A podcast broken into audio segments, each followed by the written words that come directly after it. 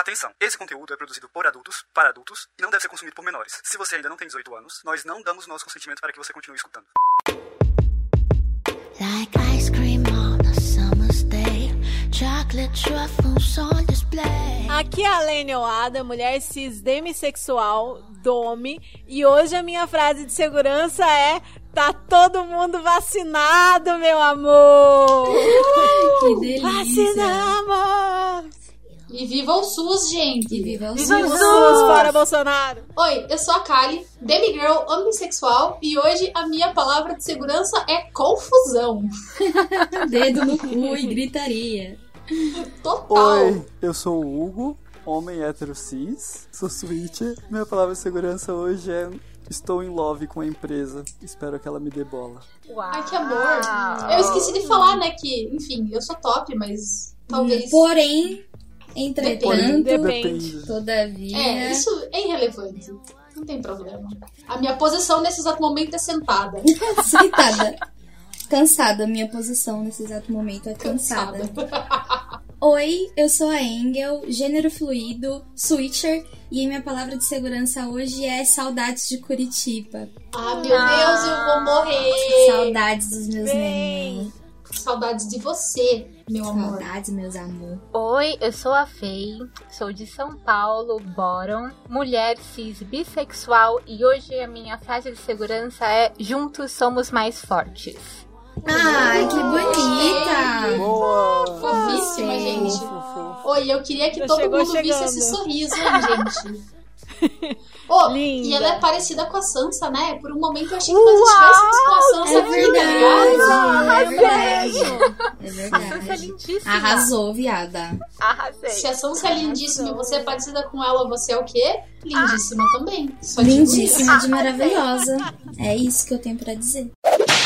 Você está ouvindo o Chicotadas, um podcast entre tapas e cuidados e demais gostos peculiares pelos quais você talvez se interessaria. Aqui nós vamos conversar sobre BDSM, sexualidade, não monogamia, poliamor e estilos de vida alternativos. Este podcast é produzido por três amigos praticantes e membros ativos da comunidade BDSM, com diferentes gostos, anos de estrada, experiências, e a gente espera que você goste de nos ouvir e debater conosco sobre esse universo tão vasto e excitante. Chocolate truffles.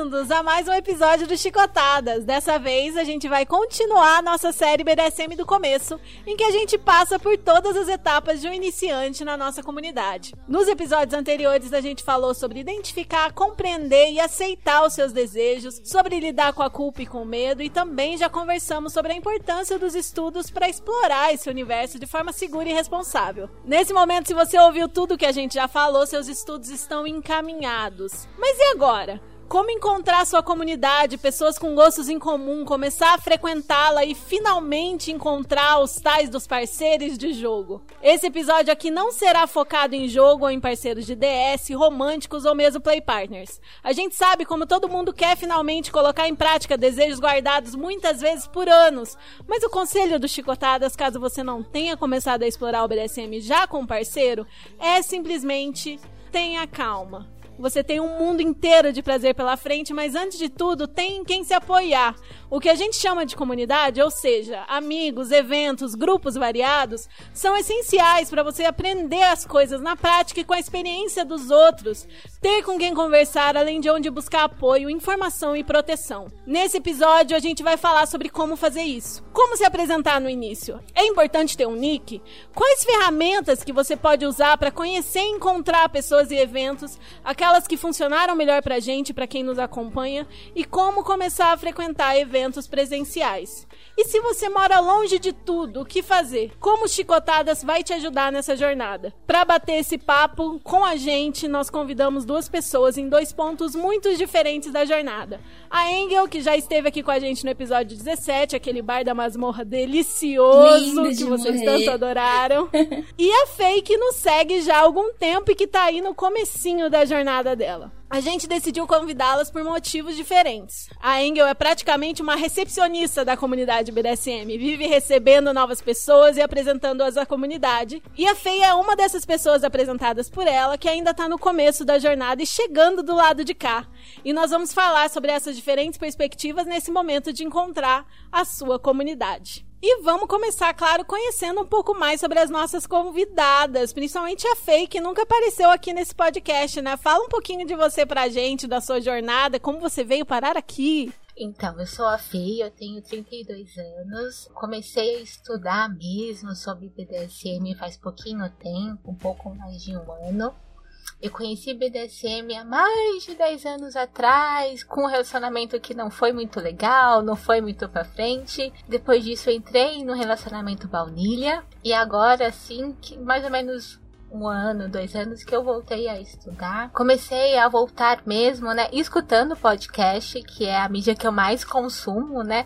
Não só os chicotadas, mas alguns outros, como o Pervercast, né? Que também é bem legal. Por causa do Pervercast, eu conheci o trabalho da Engel, maravilhosa. Comecei a seguir no Instagram, interagi um pouquinho e aí acabei entrando mais na comunidade, né, conhecendo mais o pessoal da comunidade BDSM de Curitiba e São Paulo e tô aqui para aprender mais e mais. Oh. É uma princesa.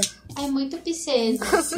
Eu sou casada, mas eu tenho um relacionamento não monogâmico, né? Então, mediante a autorização do dono, é, Ah, o seu marido é seu dono também? Também, também. Nós, né, nós não temos uma DS né, 24 por 7, mas né, no nosso casamento a gente pratica. Nós dois somos iniciantes, né? Nós dois estudamos, eu na posição de bottom, ele na posição de top. Ainda tô no comecinho dos estudos, então ainda não tive, não consegui ter muitas práticas, né? Mas eu gosto muito de pet, primal, né? Como prey é, Age Play, Impact Play, Wax Play.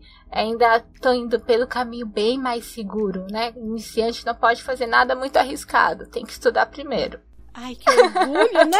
That's my girl. That's my girl. né? Muito orgulho. Orgulho demais. Nossa, tá certíssima. É assim mesmo, gente, que tem que ser. Estudem antes das práticas arriscadas. Segurança em primeiro lugar. Sempre. Exatamente. E você, Engel, lembra a gente mais de você, pra quem tá chegando aqui agora. Sim, senhora, Tiada. Eu Boa menina, boa menina. Eu me entendo como switcher.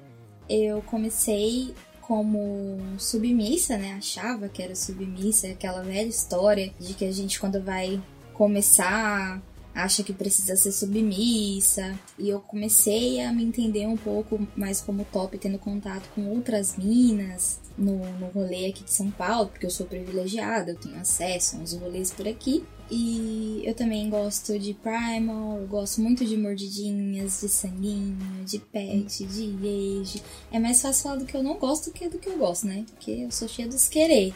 Cheia dos querer. Ouvi dizer que você gosta também de cu. Cu. Você disse! É porque, é porque Pergunta: alguém aqui nesta sala não gosta de cu? Eu acho meio desumano. É porque, Paty, você não tava aqui. Você não tava aqui, mas eu mostrei o meu gancho anal pro pessoal. Você não tinha chego ainda, mas eu tava mostrando aqui. Hoje em dia eu tô num rolê também mais dentro do seminal, no Shibari, né? Eu trabalho com Shibari, esqueci de falar sobre isso. E também sou massoterapeuta, sou cheia de usar as mãozinhas no meu trabalho. É, e eu tô numa baita descoberta, assim, de mais ou menos de março pra cá. Teve umas reviravoltas aí na minha vida. Tô descobrindo vários fetiches, tipo ficar amarrada embaixo da água gelada, passando frio. Várias coisas específicas. E eu sou ah, uma das administradoras do Atados no parque aqui de São Paulo, que é um evento que a gente não tá tendo agora na pandemia, o nosso querido piquenique das cordas. Saudades, E inclusive. Saudades, São Paulo. inclusive. E eu sou a sádica fofa e masoquinha do amor. Eu sou só, só amor. Bom, antes da gente continuar esse papo, a Fei é a primeira vez que ela vem gravar aqui com a gente, né? Então eu queria perguntar pra ela como que você descobriu o BDSM, como que você descobriu que gostava de BDSM, né? Como que foi o comecinho aí dessa descoberta pra você? Eu descobri que eu gostava, né, que eu me interessava, né, por kink, pela parte fetichista, por causa do meu primeiro relacionamento. Ele era, né, do rolê do BDSM já, né? Eu vejo ainda que hoje a comunidade gótica e algumas outras modas alternativas, né, é muito próximo, né, da parte kink, da parte fetichista e foi assim que Sim. eu tive o meu primeiro contato com BDSM.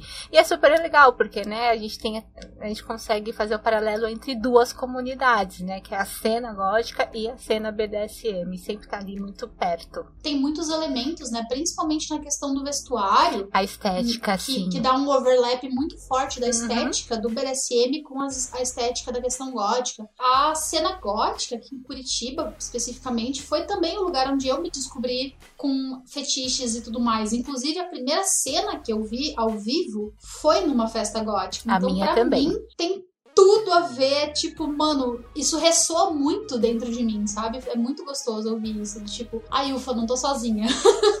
É, a primeira cena que eu vi também foi numa festa gótica que eles estavam fazendo, né, um mix, né, entre a cena fetichista e a cena gótica. E aí é que eu fui descobrindo mesmo que era além disso, não era só a parte estética. Aham. Incrível, incrível. Nossa, saudades, inclusive, de uma festinha gótica Saudades. e de dançar escorrendo na parede. Falar que até eu tô com saudade de dançar, mas enfim. Agora que tá todo mundo vacinado desse rolê, cola todo mundo aqui em casa e vem dançar comigo, seus lindos. Saudades. Aqui tem um excelente isolamento acústico, os vizinhos não vão reclamar, eu prometo. Aliás, dona Lene... De sapato, de sapato pra não quebrar o dedo. É, de, de, no mínimo de meinha, tá, gente? Mas, dona Lene, aqui dá pra fazer cena, tá? Uau! Sério? Dá. Uh. Dá pra fazer na sala de casa, sem nenhuma restrição. É nesse momento que você vai pisar em mim, Helene. Só queria saber.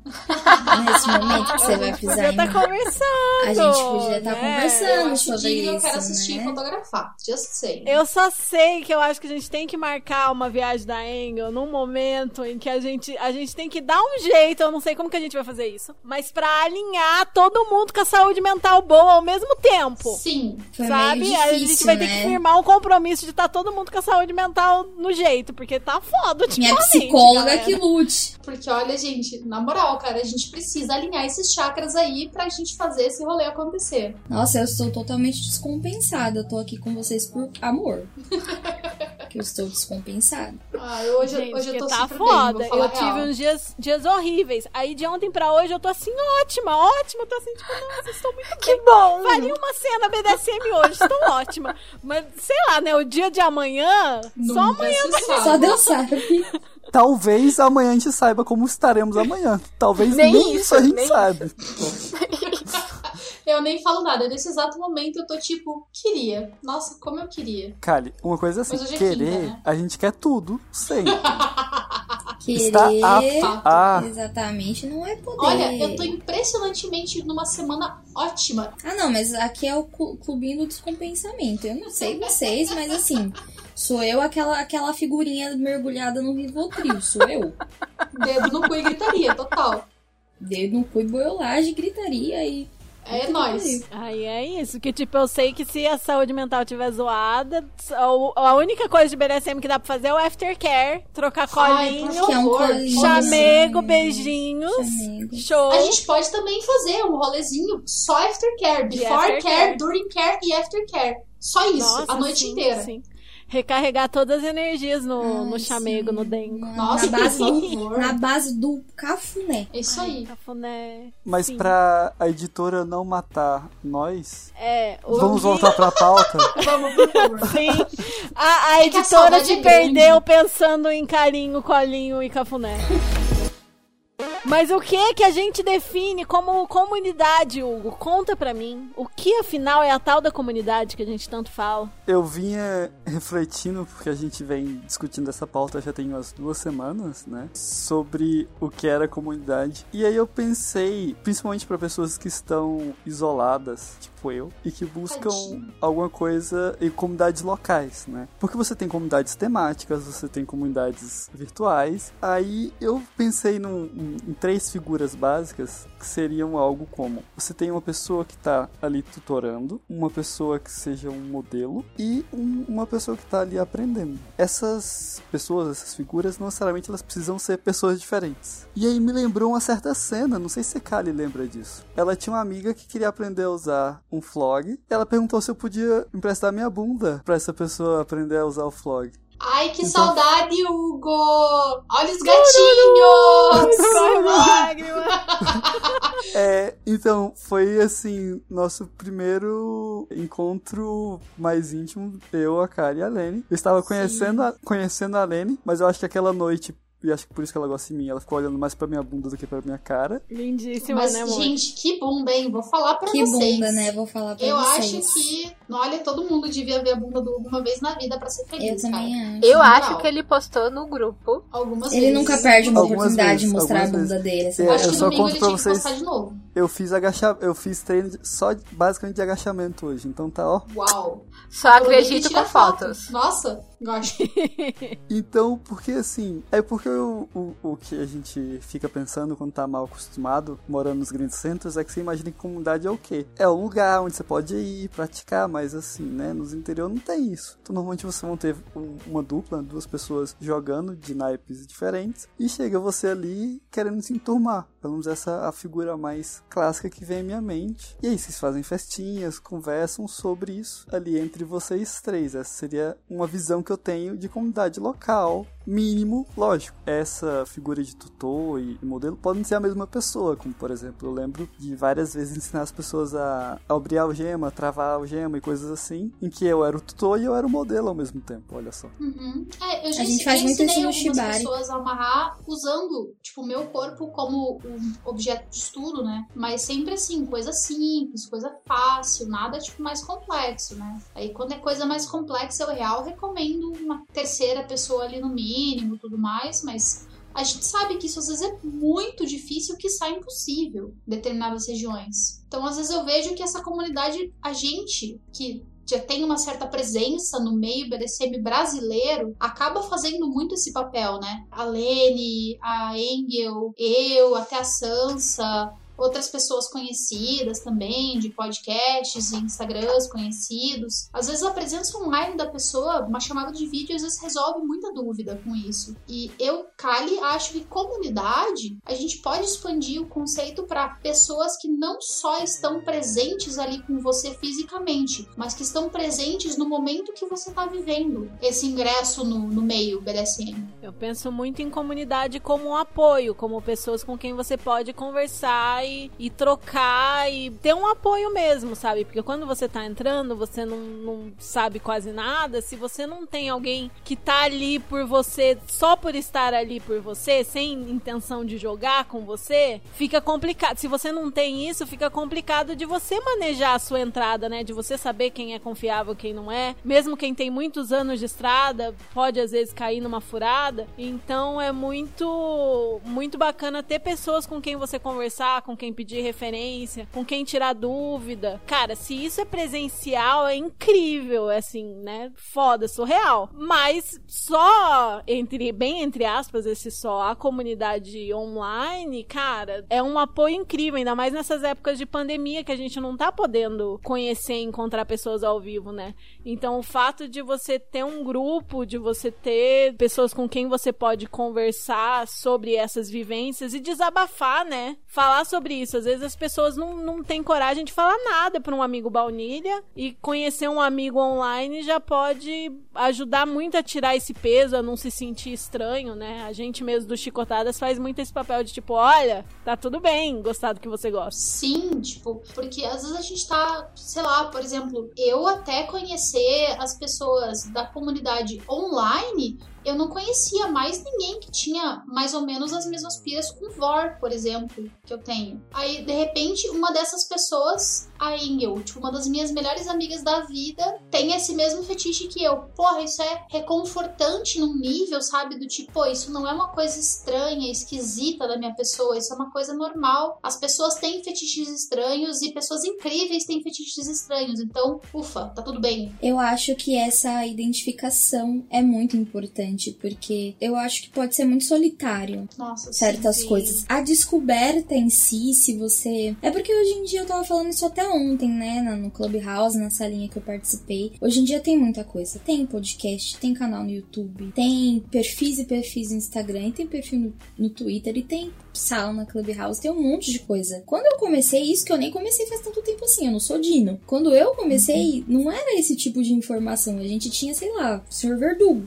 E E aí a lá. gente tinha uns, e olha lá, e uns blogspot meio doido, e uns negócios meio assim, e aí a gente tinha que ficar entrando no Tumblr, sei lá, onde pra ler as coisas, porque não era tão fácil assim. E também tem essa barreira linguística, né, que muito conteúdo só existe em inglês, um, um conteúdo bom, assim, explicativo de verdade. E não é todo mundo que tem esse privilégio de pegar um textão em inglês e ler, né? E realmente compreender o que tá escrito ali. E a gente ter esse privilégio, tipo, de chegar lá no Kink, pegar um texto que a gente leu e falar assim, nossa, que interessante, jogar ali pra quase 100 pessoas debaterem, é um privilégio muito grande, né? A gente ter essa identificação, porque hoje em dia a gente tem essa comunidade online que são pequenos raminhos de uma grande árvore, eu gosto de pensar. Elas são uma grande árvore que a gente às vezes roda o Brasil inteiro, que só o mundo, né? Porque tem pessoas que não são do Brasil lá no grupo também, que estão morando em outros lugares. Então a gente tem.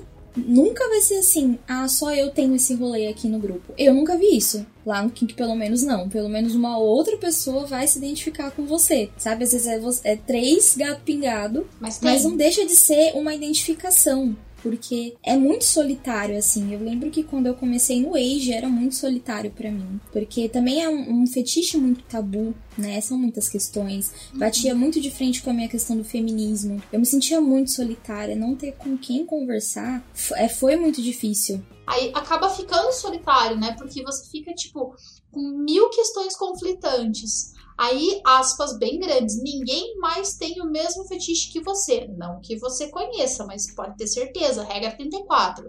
Existe, tem porn, e se tem porn é porque alguém tem fetiche. Não só você. E tipo, cara, aí você encontra um gato pingado que tem o mesmo fetiche que você. Mano, contempladíssima. Contempladíssima. Tipo, Imagina quando você acha um muito. grupo onde você pode falar abertamente sobre qualquer coisa, não haverá julgamento. Se é um assunto mais pesado, bote um aviso de gatilho e você pode literalmente abrir o coração, porque eu tenho muito orgulho do Kink, né? Nossa senhora, o orgulho que eu tenho dele é Temos. descomunal, porque é um Explica o espaço que é o kink, que eu acho que a gente nunca é falou. verdade, a gente nunca É. falou. Nós temos um grupo, o BDSM Kink, que é um grupo no WhatsApp, ah, administrado por mim, pela Kali e pela Mari, que não está aqui conosco hoje. E é uma grande família, né? O Kink, Sim, assim, nós ó. somos uma grande família. Devo dizer que ele não é um grupo público, ele é um grupo fechado. A gente tem uma questão com quem a gente chama pra dentro, só com quem a gente tem uma certa intimidade tudo. Então, galera do Kink que tá ouvindo isso, vocês são o privilégio do privilégio, tá, gente? A gente Nata ama vocês. Porque a gente se preocupa muito em ter um espaço seguro, né? Não existe só o Kink, existem N, N É, grupos, grupos focados em BD. Mas eu me orgulho muito da- da- do que a gente construiu no Kink, que é um espaço que a galera chega lá e a galera, se a gente quer falar de putaria, a gente fala, se a gente quer trocar nude com parcimônia, né, nos dias certos,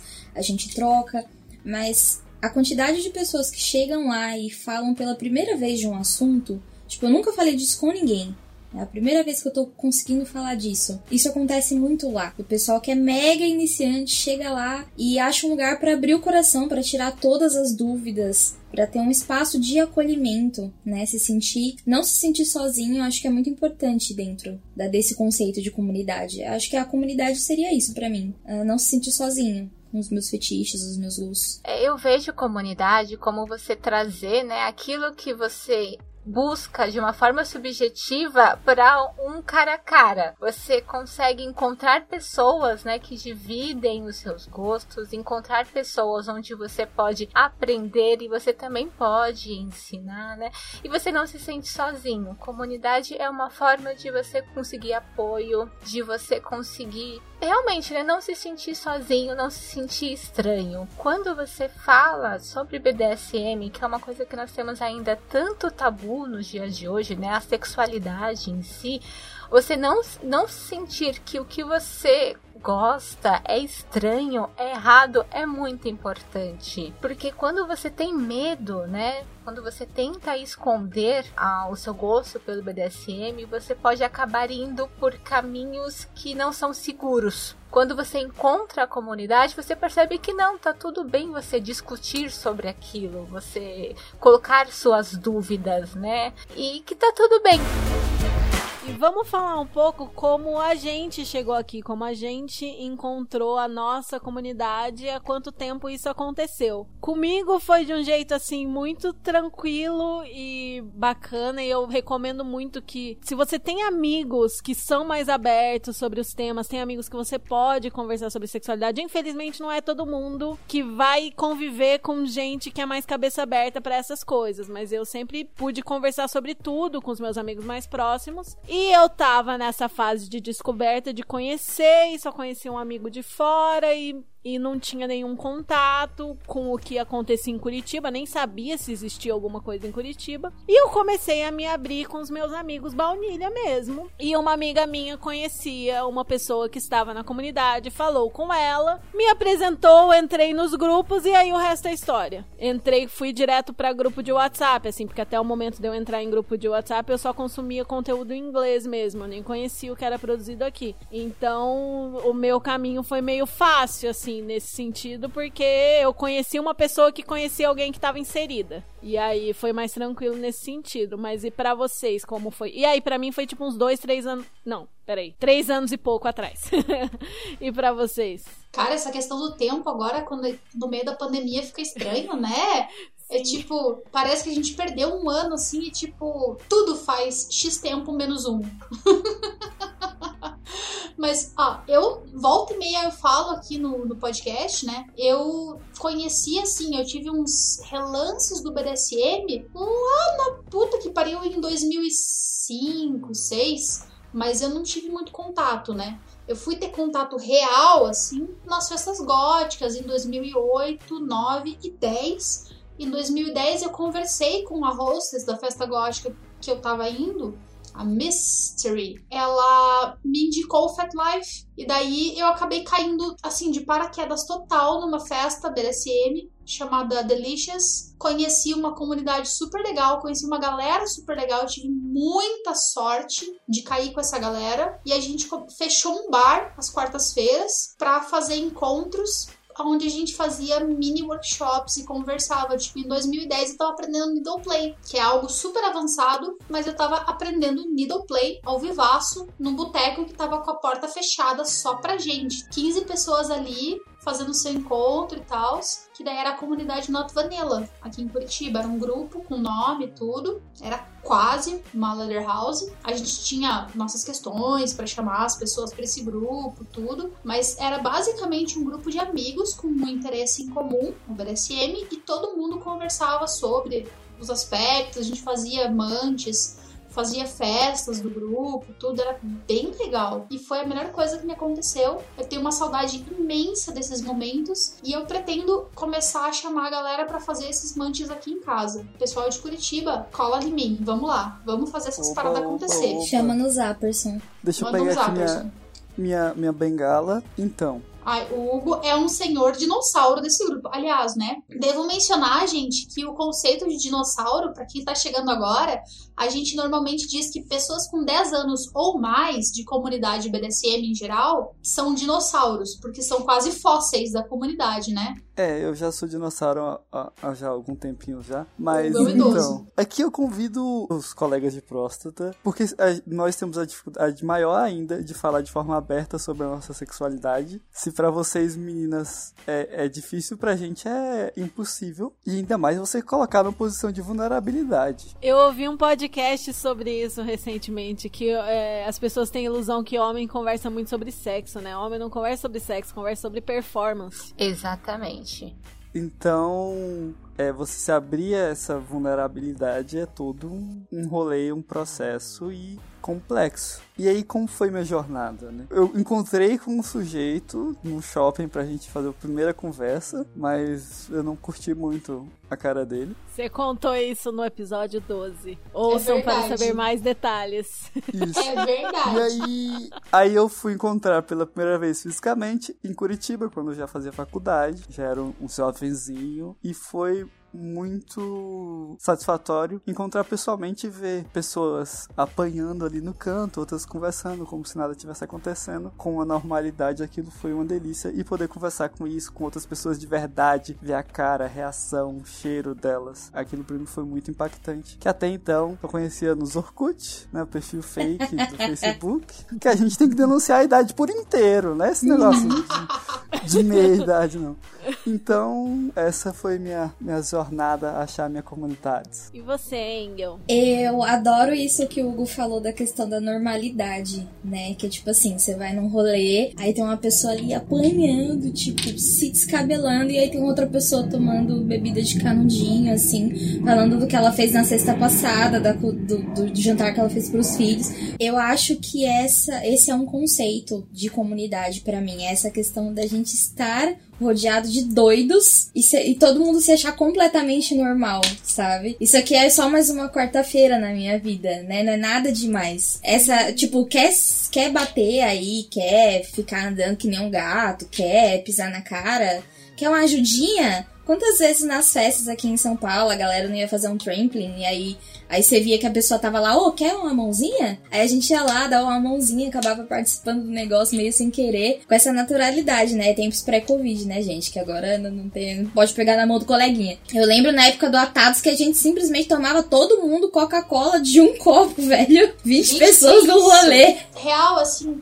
é uma coisa muito louca, né? Que, tipo, no senso de comunidade, pré-pandemia e, se Deus quiser, pós-pandemia, você chegar num ambiente aonde você tá ali sentado, encostado no bar, conversando com o bartender enquanto você toma sua gin tônica tranquilamente, e daí você tá assistindo uma cena de tem uma pessoa caminhando tranquilamente em cima do corpinho da outra, com uma outra pessoa ao lado, dando o braço pra ela segurar e tal, se equilibrar melhor, e tá todo mundo rindo e conversando, exceto a pessoa que está sendo pisada, porque ela tá ali retesando os músculos da barriga, né, Pra não não ficar não ficar área mole pra pessoa poder pisar, e a pessoa que tá ali deitada no chão com aquela expressão de tesão incrível e a outra pessoa que tá ali de pé andando em cima dela com aquela expressão de felicidade. E tipo, isso é só mais uma quinta-feira normal dentro da casa X.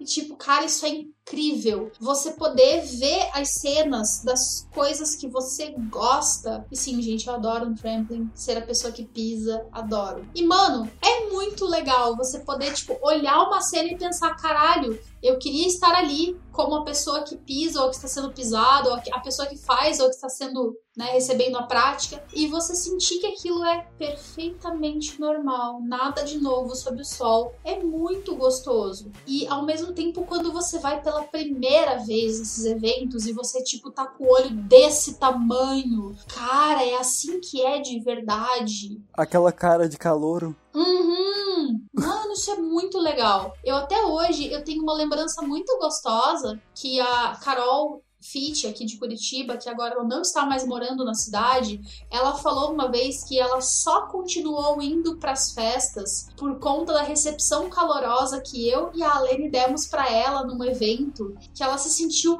maravilhosamente bem acolhida, que os fetiches dela importavam e não sei o que, que tipo a casa foi incrível, mas que essa recepção fez com que ela tivesse vontade de ir de novo. Cara, isso foi muito legal. Ouvir isso, sabe, de uma pessoa tão legal, foi muito massa. Tipo, sentir que a gente faz parte da comunidade, que a gente ajuda a comunidade, que a gente, tipo, tem um papel na comunidade. Cara, isso é muito gratificante, né? Participar. Eu sinto isso com atados. E modéstia à parte, eu, enquanto pré-pandemia, eu sempre fui uma ótima recepcionista. Tipo, Sim. pessoas novas, pessoas que chegavam. Principalmente a galera mais da nossa geração, que ficava meio perdida ali na galera, sem vindo sem par, né? Não, mas, mas agora, né, em pandemia, vocês continuam sendo essas pessoas, só que pelo podcast, gente. Vocês precisam reconhecer que o podcast de vocês abraçam as pessoas que estão iniciando, que ajuda muito quem tá estudando e vocês trazem essa positividade. Vocês tiram o tabu de que é feio, não pode. E vocês falam, não, é normal aqui, a gente tá conversando. Ó, uma conversa de bar entre amigos. As pessoas que escutam se sentem abraçados. Vocês estão formando uma comunidade. Ah, Meu Deus, eu vou chorar. Princesa! Que princesa! Lindo. Eu tenho muito esse, é, é isso na minha cabeça, porque assim, a gente conhece muita gente antiga que fica assim, ai, a comunidade, que porcaria de comunidade, tem um monte de gente tóxica, um monte de gente assim, um monte de gente assado. Cara, tem, tem muita gente escrota, sim, tem. Mas por que que você vai ficar focando nas pessoas ruins e não vai tentar criar a sua própria comunidade, tentar achar o seu próprio grupo, tentar achar as pessoas que você se identifica? Não, não é só gente ruim que tem no mundo, não é só gente ruim que tem na comunidade. Se você não tá contente com um grupo, você faz o seu próprio. Exato. Eu acho que a comunidade de BDSM como um todo, ela só reflete uma amostra da população em geral. A gente, quando não tá satisfeito num grupo de pessoas qualquer, a gente chama as pessoas que a gente gosta dali pra ficar perto da gente e sai fora da maioria. Deixa a gente chata pra lá. Quantas vezes a gente não selecionou do tipo assim, ah, eu vou mandar um convite pra fulano, ciclano e beltrano pra gente ir no bar juntos. Foi no PV de cada um e selecionou as pessoas que a gente queria presentes em determinado momento, porque a gente tinha mais afinidade com elas. Eu acho que todos nós que estamos ouvindo isso aqui agora já fizemos isso uma vez na vida. Por que a gente não vai fazer isso no BDSM, cara? Questão de afinidade. A gente tem que andar com quem a gente tem afinidade. Eu costumo dizer que eu sou muito privilegiada, porque eu estou rodeada por uma bolha de pessoas incríveis, né?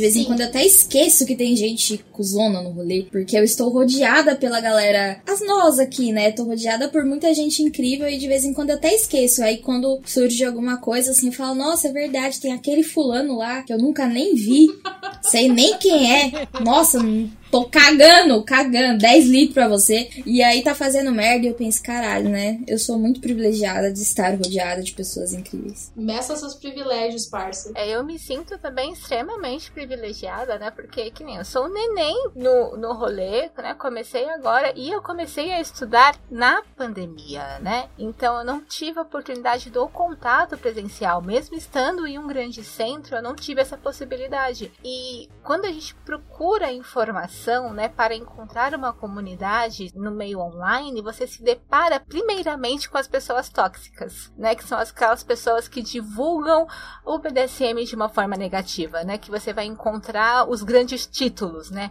O dom, a sub. E quando você ainda tem dentro do BDSM uma posição de bottom, uma posição de sub, você acaba se colocando em risco. Então eu sou uma pessoa extremamente privilegiada de ter encontrado uma comunidade que me abraçou, né? De ter encontrado pessoas que estavam ali criando conteúdo para divulgar de uma forma realmente séria o BDSM, porque senão a gente acaba realmente caindo em mãos de pessoas tóxicas. E por isso que é tão importante, né, a gente ver pessoas como vocês do Chicotadas, outros podcasts, existem perfis muito legais, né, no Instagram, no Facebook, tem o perfil da Sansa, tem alguns, né, outros podcasts, né, o pessoal do Pervercast que não faz mais, acho que o pessoal do Café Fetichista, né, você vê que tem um pessoal ali que ele tá realmente engajado em trazer informação. Por isso que eu acho que para você encontrar a sua comunidade, você precisa buscar amigos, buscar conhecimento, buscar estudo. Deixa os parceiros para depois. Ah, você é muito bonitinha. Nossa, é meu muito Deus. orgulho, né? Boa noite pra Coisinha vocês. Eu vou fofa. dormir depois dessa. Exatamente. É isso. Depois dessa, a gente não É isso, precisa gente. O episódio mais. acaba aqui. Pô, mas vamos voltar, vamos voltar drop, então. tá ligado? Falou Volta, tudo, volta. cara. Nossa. Engel, você falou de como você encontrou a Não, comunidade? eu me aproximei da comunidade aqui em São Paulo, né? Que eu sou daqui. ah, e eu tenho esse privilégio de ter, ter rolês pra poder colar e tal. E eu me aproximei indo lá no famigerado Dominatrix. Né, aqui em São Paulo a gente também tem o Bar da Gata. Agora a gente tem o SM Club, que é lá em Santo André também. Então a gente realmente tem uma comunidade presencial aqui muito forte, né? E eu a- me aproximei assim, eu comecei a ler algumas coisas na internet, aí um link vai pro outro e aí pá, cai no Dominatrix. E aí um dia eu fui lá de gaiata, assim, falei, ah, eu vou me arrumar e vou ir. E eu já tinha lido um pouco, mas era bem raso. Na época ainda tinha o Domina, né? Porque tem o Dominatrix e tinha o Domina. Tinha as festas do Luxúria e esqueci até o nome da outra festa. E aí eu me aproximei e aí lá a masmorra é aberta, né? A galera pode ir, pode assistir. Aí eu conheci a Lê, conheci algumas outras minas lá. As minhas primeiras referências presenciais assim foram minas, né? Aí eu via a Ah, Isso é galera. ótimo também, né? Começar Aham. fazendo amizade, se espelhando, trocando com mulheres. Mesmo que você não tenha atração por elas, faça isso. Aí eu Recomendo. tenho, no caso, adoro. É, e aí eu assisti cenas lá, e aí eu vi a galera conversando, como se não fosse nada demais, e essa sensação de normalidade, senti pela primeira vez que eu era normal, foi um negócio. Nossa, acho que é, é aqui que eu tenho que estar mesmo, né? Porque dentro, dentro do BD a gente fala de sexualidade com muita suavidade também, né? Se eu quiser vir falar aqui que eu dei o cu ontem, eu vou falar e eu não vou ter nenhum problema em contar isso. Só que não é a mesma coisa se eu for contar pra uma amiga baunilha minha, que eu, sei lá, se eu não sei o que curte, às vezes ela fica meio chocada. E aí eu me aproximei pelos rolês, assim, aí eu bati a carteirinha nessa época. Ia todo final de semana. E aí aconteceu a mesma coisa que a Fei falou, assim, que às vezes acontece, né? A gente, dentro do papel de mulher bottom, acaba se relacionando com caras. Não que a gente esteja dizendo aqui que o feminismo é um, um grande clube da luzinha, tá? Tem mulher arrombada, sim, tem mulher cuzona, assim. Mas, ah, se a gente for botar na balança, né?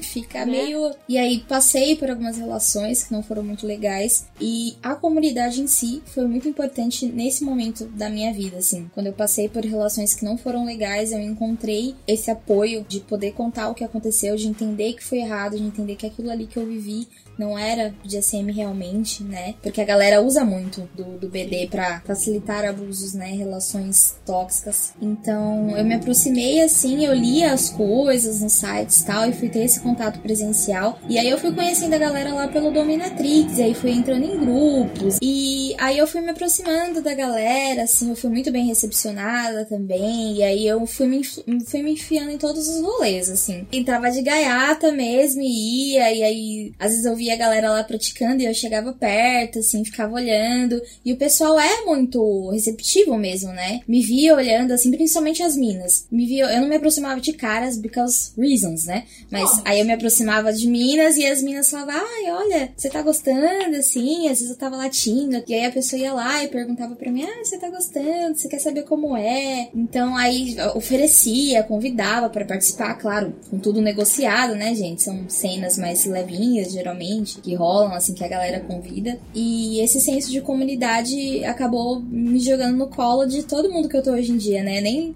nem lembro mais como é que eu conheci a maior parte das pessoas. Eu nos rolê aleatório aí, festa estranha com gente esquisita, mais ou menos assim.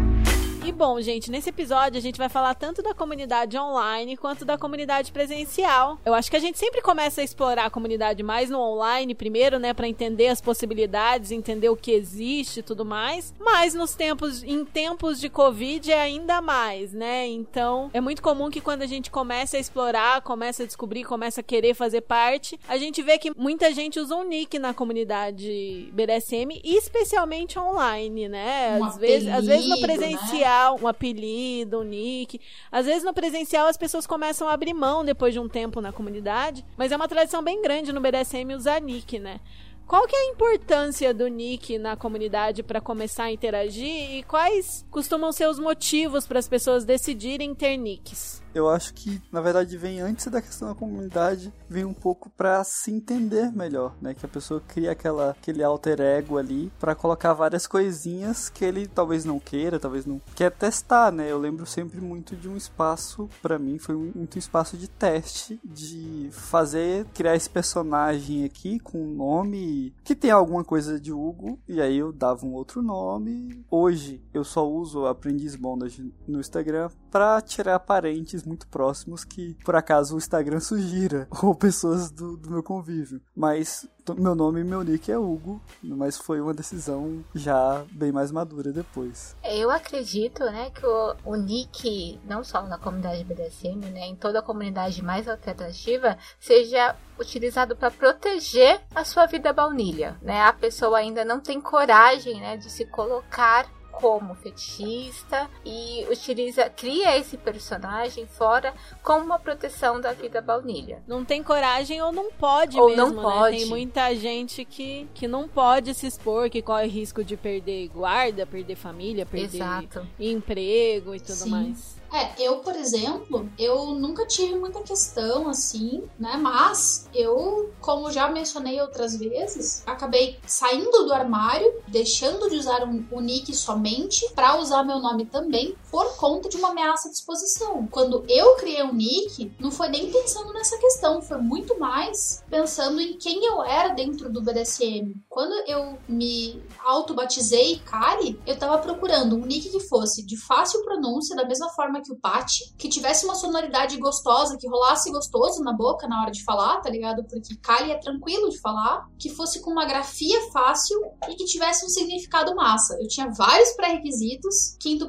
né, pré-requisito eu me identificasse como top, porque foi bem na época em que eu parei tipo, não, mano, real, eu realmente não devo ser switcher mesmo, isso não é pra mim. Eu sou top. Corta pra 2020 e 2021, né? E vamos lá, né? A pessoa se reinventa toda, mas o nick permanece, assim, eu acho que ele faz muito sentido pra quem eu sou, pra tudo mais. Penso, às vezes, em adotar um segundo nick, penso, mas eu jamais vou deixar de ser a Kali, porque é, é super quem eu sou, assim, é. Eu acho que a gente acaba criando uma identidade e hoje em dia eu uso muito Patrícia Kali. Então, assim, eu, eu acho que de um lugar de proteção, sim, mas não pra todo mundo. Às vezes é muito mais essa questão que o Hugo falou de auto-identificação, de você se enxergar dentro do personagem. De proteção e da questão do persona, né? Pra mim tem muito a coisa da Ada ser alguém e a Lene ser alguém. As duas pessoas estão na mesma pessoa, mas são momentos diferentes, né? E, mas eu lembro que quando eu comecei, eu era assim, apavorada das pessoas descobrirem, das pessoas saberem. Eu demorei muito pra ter coragem e entrar em grupos, porque eu tinha muito medo de tudo. Sei lá direito do que que eu tinha tanto medo, mas existia muito esse receio antes de começar, antes de encontrar as pessoas, né? Sei lá o que poderia acontecer, exposição e sei lá o que. Então, tem muitos motivos nesse sentido. E outra coisa que eu ia falar é que na comunidade tem muita gente que usa nick e que usa o nick pra sempre, que as pessoas não sabem o nome baunilha. Tem, inclusive, não é legal você saber o nome de baunilha de alguém e você sair expondo sem saber se a pessoa é aberta sobre aquilo, porque tem gente que é mais privada a respeito e que usa só o nick nos grupos e nos eventos. E é isso, então é importante você entender se a pessoa com quem você tá falando quer ser tratada só pelo nick sempre ou se ela não se importa que os outros saibam o nome baunilha dela. Eu acho que uma boa é olhar a apresentação da galera, né? A galera geralmente, quando é de boa usar o nome, coloca lá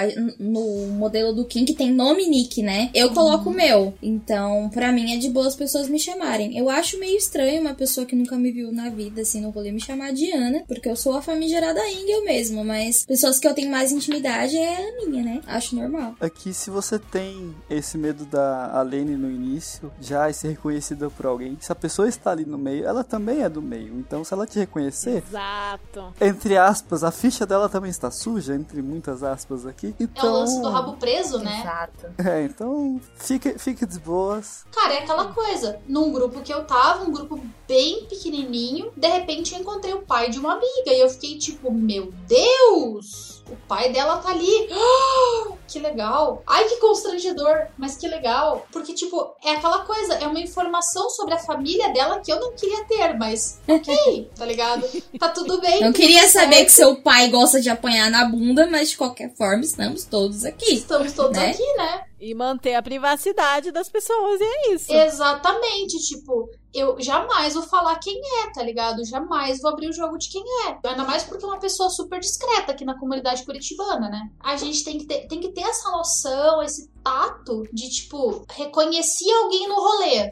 E aí, sabe, deixa quieto. Se a pessoa vier falar com você, se for uma coisa natural, beleza. Mas assim, de resto, deixa a pessoa lá, cara. Não, não precisa ir abordar, não, não tem essa necessidade. A não ser que você tenha interesse. Daí eu acho assim, vai lá e aborda, aproveita. Olha que coincidência Que legal. mundo pequeno, não? Exatamente. Melhor frase. Tipo, olha pra pessoa e fala: Oi, você Na, na verdade, que legal. você tem que fazer aquela cara de. Vamos lá, a minha indicação seria: Nossa, você é o. E pronto, deixa ela se apresentar e pronto. Ah, exatamente, Hugo. Como é que é seu nome mesmo? Aí a pessoa, ah, eu sou fulano. Ah, muito bom, muito bom. Você, ta- você talvez me lembre alguém que eu conheci e ó. Que vale aquela regra da comunidade LGBTQIA+, também. A gente não tira ninguém do armário, pelo amor de Deus. Aham. A pessoa que tem que tomar essa decisão. até um comentário do, do Derek é pertinente. Esse negócio de você encontrar uma pessoa, né, do, no meio BDSM e a- você, tipo, meu Deus, a pessoa tá aqui, ela vai me reconhecer e eu tô reconhecendo ela. É aquele meme do Homem-Aranha, um apontando pro outro, igualzinho, tá ligado? Ahá! É isso, tá ligado? Eu adoro as referências que a gente pega.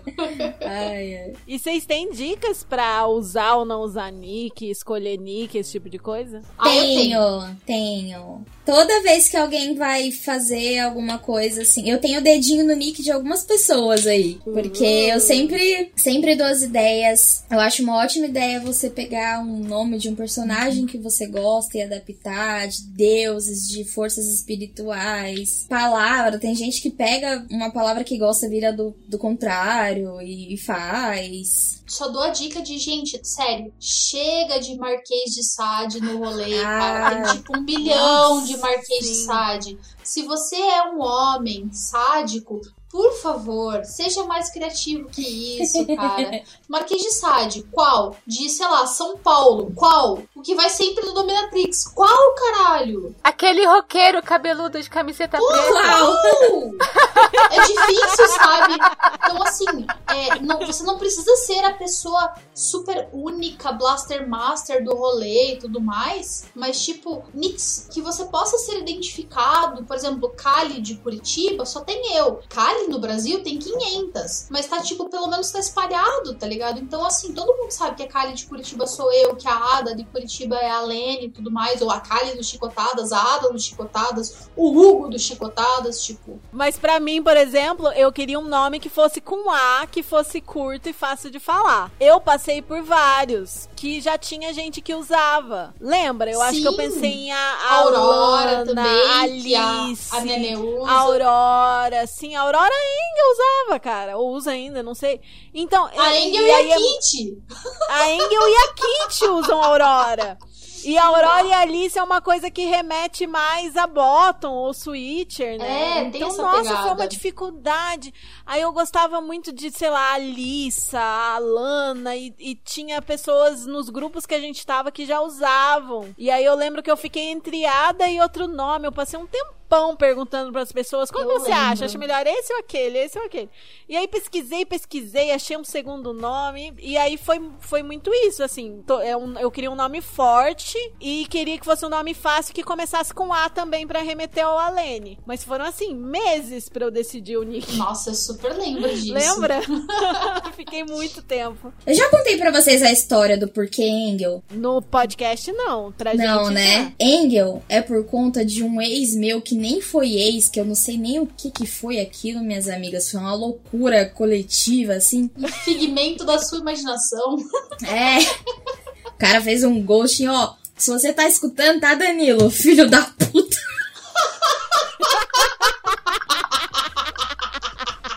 Gosto assim. E ele gosta, gosta muito de Rammstein. E aí ele me chamava de Man Engel. E aí, na época, Aí acabou. Aí eu achei que era uma boa ideia usar um apelido carinhoso que um cara me deu. Eu não sei porquê, eu achei que era uma boa ideia, mas eu achei. E na hora, na hora que eu fui ver, tinha pego já. Meu, não consegui mudar. Eu conheço pessoas que mudaram. Mudaram, assim, usaram por um tempo, aí depois mudaram e todo mundo se propôs a mudar. Só que eu virei a Angel, tudo não sei o que era Angel. Isso contém... Eu sou a Angel também, tá, gente? Que tem pronúncias aí do meu nome e outras formas que as pessoas pronunciam de outro jeito. Eu sou a Angel também. E eu acabei não mudando o meu nick, e aí ficou por isso mesmo, e aí dissociei. Mas eu acho que é muito também da, da personalidade, isso que você falou, né, Lê? Que tem que ter uma coisa assim, tem que ser a sua cara, tem que soar como você, tem que ser uma coisa que a gente acaba levando meio que pro resto da vida, né? Se a gente não muda, vai ser para sempre. Eu não sei vocês, mas eu vou estar tá lá velhinha com chicote na mão, então vai ser o resto da vida esse negócio de ser a Angel, né? É, o meu feio eu já uso em outros círculos, né? Eu não escolhi nenhum específico pro, pro rolê de BDSM, mas é de Morgana Le Fay. Ai, que referência. Por causa, por causa das bruxarias. Maravilhoso. E aí, quando eu resolvi fechar o meu perfil no Instagram, pra, pra parte mais de BDSM, aí eu mudei pra Lucy Faye, porque, né? Brat. E ah, uma coisa importante também, uma coisa interessante de falar, que é um, uma coisa complicada do Nick, é que tem gente que depois que é exposto, só pega e troca o Nick. Uhum. Então isso é uma coisa para ficar atenta, assim, quando aparece gente nova, com Nick novo, que ninguém nunca ouviu falar, e que fala que tá há muitos anos na comunidade. Ou a pessoa tá mentindo sobre os anos, ou às vezes a pessoa mudou o Nick e aí cabe uma investigação, né? Esse negócio que a Lei falou, né, de mudar o Nick, entra também numa questão da, de comunidade, né? A gente faz isso lá no Kink também, mas a gente tem um grupo que é de Minas chamado Shibari Feminista, que é mais focado no rolê do Shibari. E lá a gente também faz muito essa checagem, é uma coisa muito normal de acontecer, de uma mina aparecer lá, pegar um perfil. É uma coisa padrão, a gente meio que já sabe como agir. Vai mandar e aí pergunta assim, gente, vocês conhecem? Não só de caras, né? Minas também, mas principalmente de caras. Este ser humaninho, quem é? Todo mundo Aí a gente, a gente já sabe, tipo, se a gente não conhece, a gente faz mó CSI, a gente vai atrás de saber, segue na rede social, pergunta pra fulano, ah, eu sei de fulano que segue, então peraí que eu vou perguntar. Às vezes a checagem passa por umas cinco etapas. Eu mesma já levei a checagem para outro estado para perguntar para outra pessoa que eu nem conhecia, porque uma pessoa que eu conhecia perguntou de alguém. Porque a gente tem essa questão de que a gente troca informação entre si. Nós mulheres, pelo menos, fazemos muito isso, a gente troca informação informação entre si. Muita mina acabou se safando de se relacionar com pessoas não muito seguras porque as porque assim, tem gente que tem a denúncia pública, né? A denúncia pública que a gente sabe, tem gente que mesmo assim caga, só que tem gente que é muito embaixo dos panos. A gente só vai descobrir quando a gente joga num grupo e surge uma mina que nem fala muito e aí ela vem contar, explicar. E é por isso que o nosso PV tá sempre aberto para vocês mandarem mensagem quando tiverem dúvida sobre um novo parceiro de jogo. Vocês conhecem fulano de tal? Manda que se a gente conhecer, a gente fala, se a gente não conhecer, a gente acha quem conhece. É, a gente vai, vai tipo, se virar nos 30 para tentar achar. Se a gente realmente não encontrar uma referência, e a gente vai também ser bem sincero. Pesquisamos, falamos com todo mundo que a gente conhece e ninguém encontrou uma referência dessa pessoa. Vai com cautela. Ou, olha, encontramos boas referências. E a referência foi essa, essa e essa. Pode falar com fulano, ciclano e beltrano. Que a gente vai pedir, inclusive, para as pessoas se elas podem falar com você que tá, tipo, procurando essa referência X ou Y, para poder deixar vocês também com consciência mais tranquila. A gente vai tentar colocar vocês em contato. Claro, se todo mundo permitir. A gente faz né? a ponte, né? A gente pode fazer essa ponte, pode ajudar nesse ponto. E até esses dias, cara, esse grupo que a Engel mencionou, cara, esses dias surgiu lá. Ô, oh, pessoa X é segura pra, pra fazer, pra jogar? Sessão. Comentário 1, é sim. Comentário 2, nunca vi denúncia. Comentário 3, também nunca vi. Comentário 4, perseguiu fulana. Comentário 5, perseguiu ciclana. Comentário 6, perseguiu Beltrana. Opa, já vimos aí que a pessoa, três pessoas não conheciam esse lado dele e outras pessoas viram acontecer fatos que não eram tão legais assim sobre a pessoa. Então, tipo, é realmente importante quem Essa tá checagem. começando encontrar um grupo onde se sinta seguro para fazer essas, essas perguntas, tá ligado? E a gente tem, cara, tem vários Exatamente. grupos legais. Quem for do rolê do Shibari e for pessoa, mulher cis, mulher trans ou pessoa não binária, tem o shibari Todo feminista. mundo menos homem cis, né? É, todo mundo Todo menos mundo menos homem homem cis. cis pode entrar no shibari feminista. Homem cis já tem espaço demais na sociedade pra gente ficar protegendo. Homem cis que se vire. Perdão aí, mas Exato. é isso. Achou ruim, me processa. E aqui vale aquele lembrete de pessoa famosa não é pessoa confiável, é só pessoa famosa. Pessoa Exatamente. velha não é pessoa confiável, é só pessoa velha. Isso é Porque uma- isso- os podres também envelhecem. Exatamente, isso é uma coisa até que a gente sempre é bom relembrar, né, gente? Não é porque a gente tá aqui, vocês estão ouvindo a gente, vão perguntar pros nossos parceiros. Pede pra gente o nome de pessoas que jogaram com a gente no passado, pessoas que já se acidentaram com a gente, pessoas que já aconteceu alguma coisa de adverso, pessoas que já jogaram num geral com a gente, que a gente dá o nome e vocês podem ir conversar. Isso de se acidentar é ótimo, né? Porque se você tá conversando com alguém que tem 10, 15 anos de comunidade, 5 anos de comunidade que seja, e você pergunta de acidente, de coisa que deu errado, a pessoa fala que nunca aconteceu nada, É muito tem alguma coisa esquisito. errada aí. Nossa, tem mesmo. É tipo um motorista de 10 anos que nunca ganhou uma multa ou deu uma raladinha no carro. Não existe. No rolê do Shibari, a gente costuma falar que, assim, não é se você vai se envolver no acidente, é quando você vai se envolver no Exatamente. acidente. Porque o Shibari é uma prática extremamente arriscada. A gente literalmente dá um dedo no cu e gritaria. A gente pratica porque a gente é, entendeu?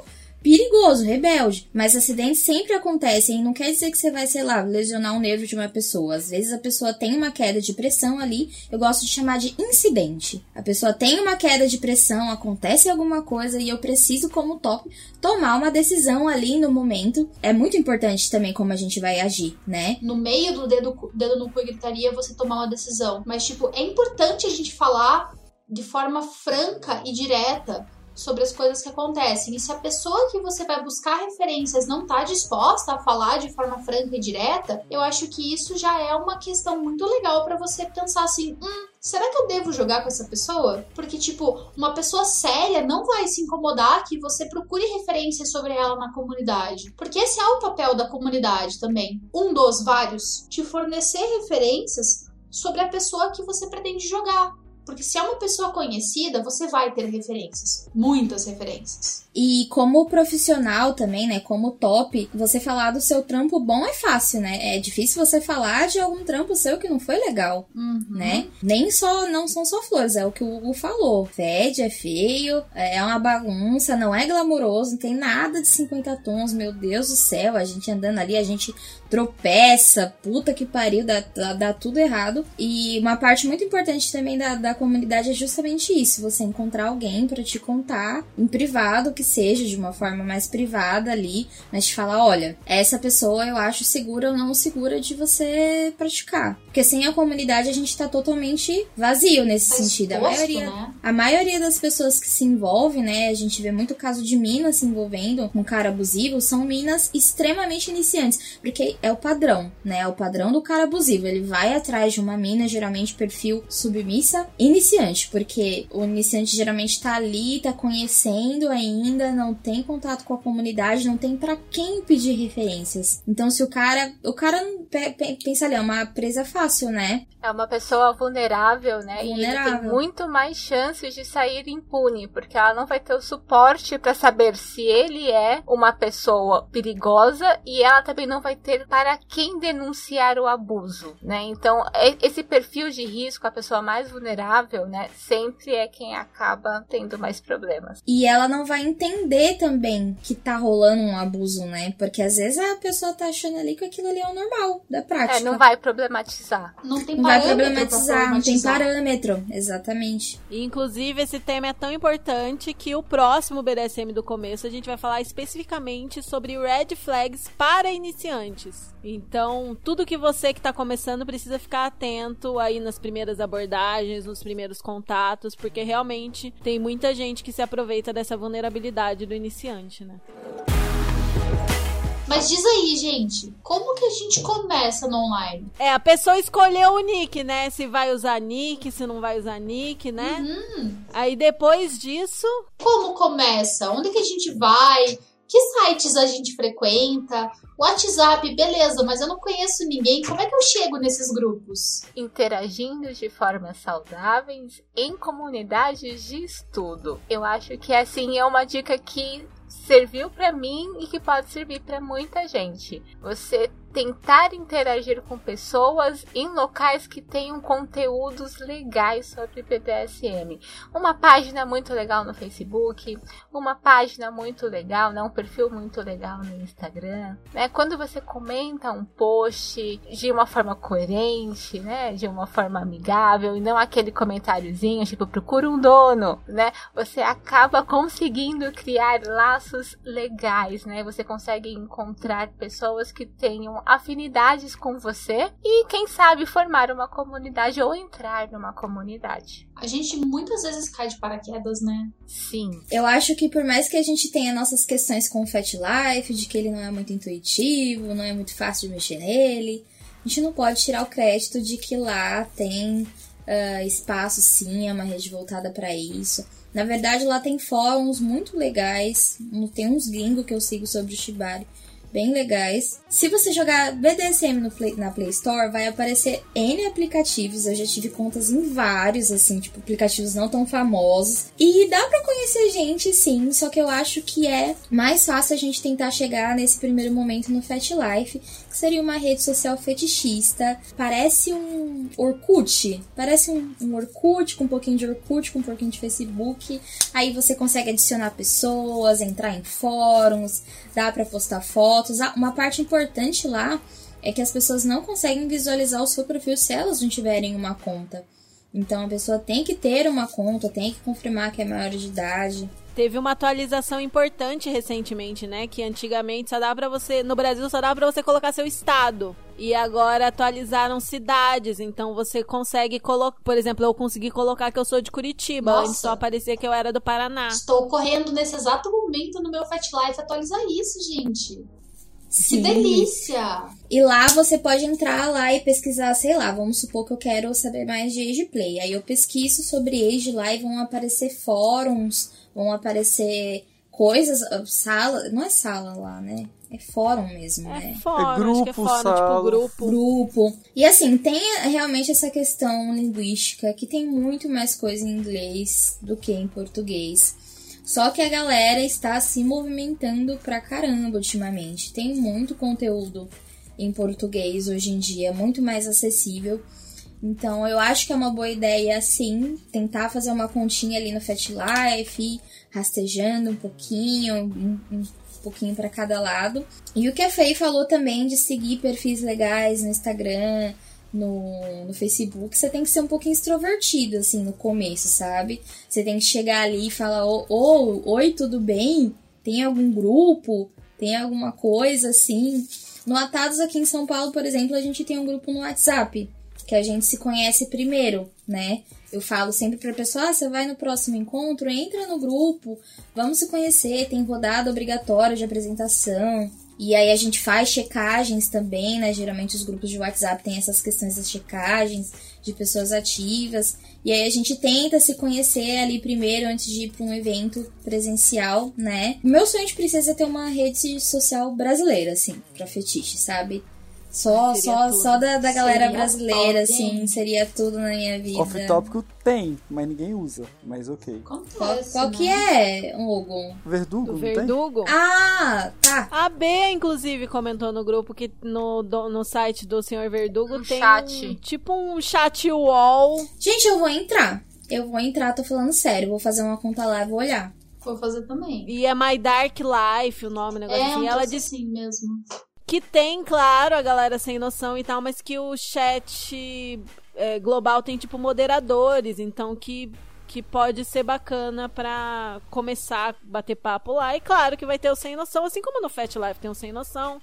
No Instagram tem o sem noção. Sempre vai, ainda mais Sempre se for tem. mulher, botam, sempre vai ter no Sempre seu vai PV, os caras querendo ser seu dono, E pedindo não coça o dedo. Bloqueia se tiver enchendo o saco. Sem, sem É piedade. T-Block, poucas ideias. Sem tempo, irmão. Algo importante sobre o Fat Life é que o ritmo do Fat Life é um pouco diferente, não tem essa agilidade do Instagram e tal, né? É uma rede mais lenta, tem menos pessoas e tal, mas você consegue ir encontrando as pessoas da sua região e conversando com as pessoas. Rola sim. Mas eu acho que faltou um ponto que, igual, uma das coisas pra mim foi muito compl- com- complicado é escolher a foto e textinhos e coisas assim. Acho que uma coisa que eu não colocaria, que você é, bota um iniciante. Só coloca, bota um pronto. Acho que o Verdade. iniciante Pra não abrir espaço, né, Hugo, para pros predadores, né? Quando eu vejo pessoas que me adicionam, ah, só bota o iniciante, eu, tipo, mano, cuidado com os abutres, que vai cair bastante aí. Ai, cara, é, é perigoso, eu acho, porque daí você também se expõe aos caras que se acham os heterotop do rolê, a topzera do rolê, a galera, esses dinossauros última esquisitos, bolacha, a última e os pretensos dinossauros também, né? A galera que diz que é muito foda, mas na verdade ninguém conhece nem nunca viu, tipo. E aqui uma questão aí, mais particular de, de fotos. Se for pegar foto de outra pessoa, pergunte se pode, né? Dar referência, né? Essas coisas. Que tem pessoas que não permitem repostar fotos pro seu perfil. Ah, sim, isso é, isso é importante de falar também, gente. Usem fotos de vocês. Não pega essas fotos de Google, essas É. fotos de internet. Precisa se você não o pode mostrar seu rosto, se você não quer se identificar, bota uma foto da sua mão, bota uma foto do pescoço pra baixo. Qualquer Sim. coisa, mas não pega essas fotos genéricas da internet, Rabisca galera. Não por é cima legal. das tatuagens, cara. Não precisa mostrar a cara Tira, necessariamente tira pra se fotos da mostrar. sombra na rua, Sim, fotos criativas que seja, cara. do pé, Aos podos. do pé, com meia. É, enfim. Ai. Hugo. Eu acho importante também falar que os corpos no, no BDSM não são o que a gente vê nas redes sociais na grande maioria das vezes, tá? Então, assim, não quer mostrar seu rosto, não quer mostrar sua tatu, não mostra, mas coloca uma foto sua, assim, sabe? Os corpos reais dentro do BD são, são muito importantes, né? Porque o que a gente mais vê é, foto, é perfil de dominador com a foto assim, ó, segurando a gravata. Gente, aqui vocês não estarão vendo o vídeo, mas eu imitei aqui, segurando assim a gravata, bem 50 tons, ou a foto do, do ator mesmo segurando a gravata aqui, sabe? Gente, pelo amor de Deus, o corpo humano é tão bonito, existem tantas possibilidades de semi-nude, sabe? Tira uma foto da sua mão, segurando o cinto, uma mãozinha no joelho, quem tem fetiche mão Pô, ali, eu ó. queria dizer que a mãozinha na gravata é uma coisa que eu, Kali, acho extremamente seduzente. Mesmo pra Uhum. bottoms, porque eu adoro um bottom de gravata. Sim, pô, pô, nem fala. Mas assim, que seja a sua mão, não uma foto da internet. Que seja você na foto. Gente, é uma foto que ninguém que não te conheça mega intimamente, que não saiba detalhes da sua mão, vai reconhecer. Mas é uma foto que, cara, é sexy, ela é instigante. Vai fazer com que as pessoas queiram te conhecer. Mas eu digo por experiência própria que isso não funciona no Tinder, tá? No Tinder usa a foto da sua carinha mesmo. A maioria das pessoas não tá afim de perfil sem foto, não. Aproveitando, né, que estamos aí nessa pandemia há 90 anos, é, uma coisa boa, né, se a gente consegue Faz citar alguma 84 coisa boa, é que muitas casas fetichistas, né, estão fazendo eventos online. É uma ótima hora É pra uma- conhecer pessoas. É uma ótima, exatamente, é uma ótima oportunidade pra gente, né, conhecer pessoas, pessoal iniciante que não tem coragem de ainda chegar no rolê, conhecer alguém, ou é um mais introvertido, é uma ótima oportunidade, né? Mesmo que você esteja afastado aí dos grandes centros, você pode participar, conhecer uma casa fetichista, assistir, né, algumas práticas que você tenha curiosidade, é uma oportunidade bem legal. E de interagir com pessoas reais também, né? Não só com aquela galera que mora na internet e nunca fez nada na vida real. Porque eu acho que isso é uma coisa muito importante também da gente ficar atento na hora de conversar com as pessoas. É a gente, tipo, conversar sobre coisas reais, conversar sobre o que a pessoa já fez, tem experiência, não só sobre aquilo que a pessoa também tem pira como você. Claro que é muito comum você conhecer outra pessoa que também gosta das mesmas coisas que você e a pessoa também ser iniciante. Mas não é todo mundo que vai ser. E daí, de repente, você conhece uma pessoa que diz que tá há 10 anos no meio, blá blá blá, e a pessoa nunca fez nada. É bom falar sobre experiências reais, porque as experiências reais elas agregam muito nesse rolê. É uma oportunidade de ouro para você conhecer conhecer praticantes, pessoas que estão ali mesmo, engajadas, fazendo as coisas, mesmo que naquele momento elas não estejam inseridas presencialmente na comunidade, ou sejam fora de grandes centros, que é bem difícil você ser mega inserido e engajado na comunidade não sendo de grandes centros. E esses eventos online teve. Tem vários que a Segura na Mão da Safe produz, né? Uhum. E também de casas fetichistas teve qual? Teve no Dominatrix? O SM Club. Ah, o SM também teve. Acho que o The Office também fez transmissões. Fez, o The Office fez no Direto do The Office, né? Bem legal, por sinal. Então, busque isso, busque esses espaços para você conhecer online pessoas que estão vivendo aquilo ou pessoas com quem você pode estabelecer contato para ir criando seus, suas células de comunidade por aí, né? Seja na sua área, seja só online. Sua panelinha. É. Entrar nas nossas panelinhas. Cria a sua própria panelinha. E, cara, não se deixe intimidar pelo fato de que os grandes grupos, né, eles têm panelinhas. Porque, cara, é muito fácil você acabar sendo absorvido por uma panelinha. Porque, tipo, as pessoas são legais. Tem muita gente legal nesse meio. E é muito fácil, como todo mundo aqui é fetichista, todo mundo no meio tá ali engajado em viver esses fetiches, alguém também vai ter o mesmo fetiche que você e vai acabar te abraçando, etc. Mesmo que você seja uma pessoa super tímida e introvertida, cara. Confie nos extrovertidos do rolê. Assim, gente, porque às vezes você pode ficar com essa impressão de que, ah, eu nunca vou conseguir entrar e nunca vai ter espaço pra mim. Ah, eles são muito fechados. Assim, tem clãs, por exemplo, que são fechadíssimos e tal, mas, cara, de verdade, nos grupos, nos, nos locais que a gente circula, por mais que a gente tenha um grupinho fech... um grupinho próximo, pessoas que a gente já convive mais, que a gente já tem mais confiança, sempre tem espaço pra recepcionar mais gente. Pelo menos nos grupos que a gente convive, Sim. assim. Porque, cara, se você é uma pessoa. Assim, a gente só não pega todo mundo que segue a gente e bota nos grupos que a gente tá, porque não cabe, sabe? Então, assim, a gente vai conhecendo as Porque pessoas. é real, tecnicamente impossível, né? Não é, porque, cara, se desse, a gente fazia. Po- Vocês podem ter certeza. É, e porque às vezes vai ser mais prático pra você procurar pessoas da sua região, ou, ou ver com quem você tem mais afinidade, ou às vezes, ah, tá, você tem a cara do nosso grupo, ou você tem a cara do grupo tal, vou te apresentar pra fulano, vou te apresentar pra Beltrano. Mas não fiquem com essa impressão de que é uma coisa super fechada e que eu nunca vou conseguir entrar, que eles odeiam pessoas de fora e eu nunca vou ter um espaço. Não é assim, pelo menos entre as pessoas que a gente conhece, né? Nós somos muito Ah, acessíveis. e aquela coisa, né? Se vocês entrarem num grupo no qual vocês sintam que vocês não estão muito bem-vindos, não estão muito legais, como a gente fala aqui em Curitiba, aplica o vazare. Se sai do grupo, pega o, a su- o seu banquinho e ó, tchau. Vocês não precisam ficar só porque o grupo é uma porta de entrada. Tenta fazer amizade, se não der, não deu, tudo bem, acontece. E sempre vai ter alguém com quem você se identifica mais. Por exemplo, nos primeiros grupos que eu entrei, eu me sentia um pouco peixe fora d'água, fora pessoa que tinha me botado lá dentro, só que ela não escrevia tanto, não aparecia tanto. Então eu tentava me adaptar, mas eu me sentia meio outsider, assim, meio de fora.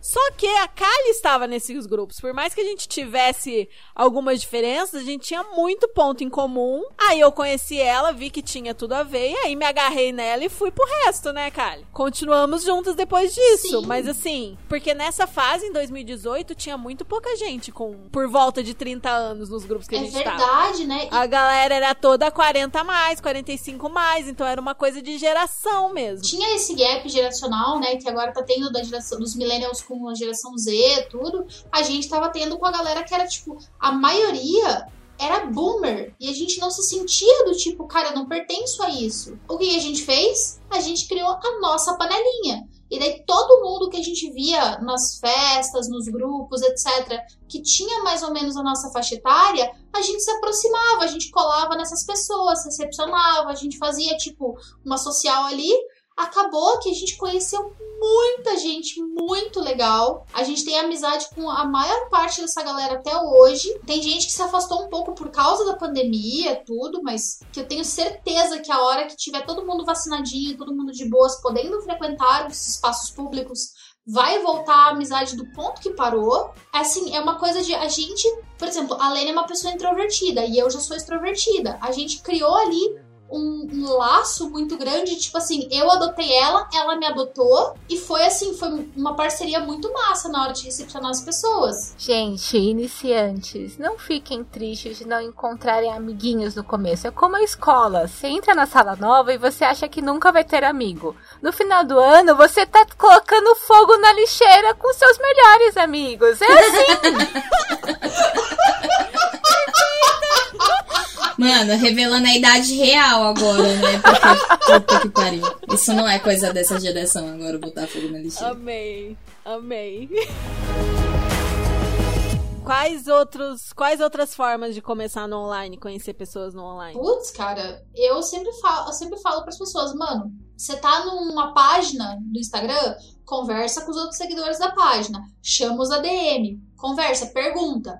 Tá no Fat Life? Vai nos, procura os grupos, joga o nome da sua cidade na busca, que se não tiver um, um, uma, um, grupo da sua região, você mesmo vai lá e cria. Usa o Google a seu favor, usa a busca dos, do, das redes sociais a seu favor.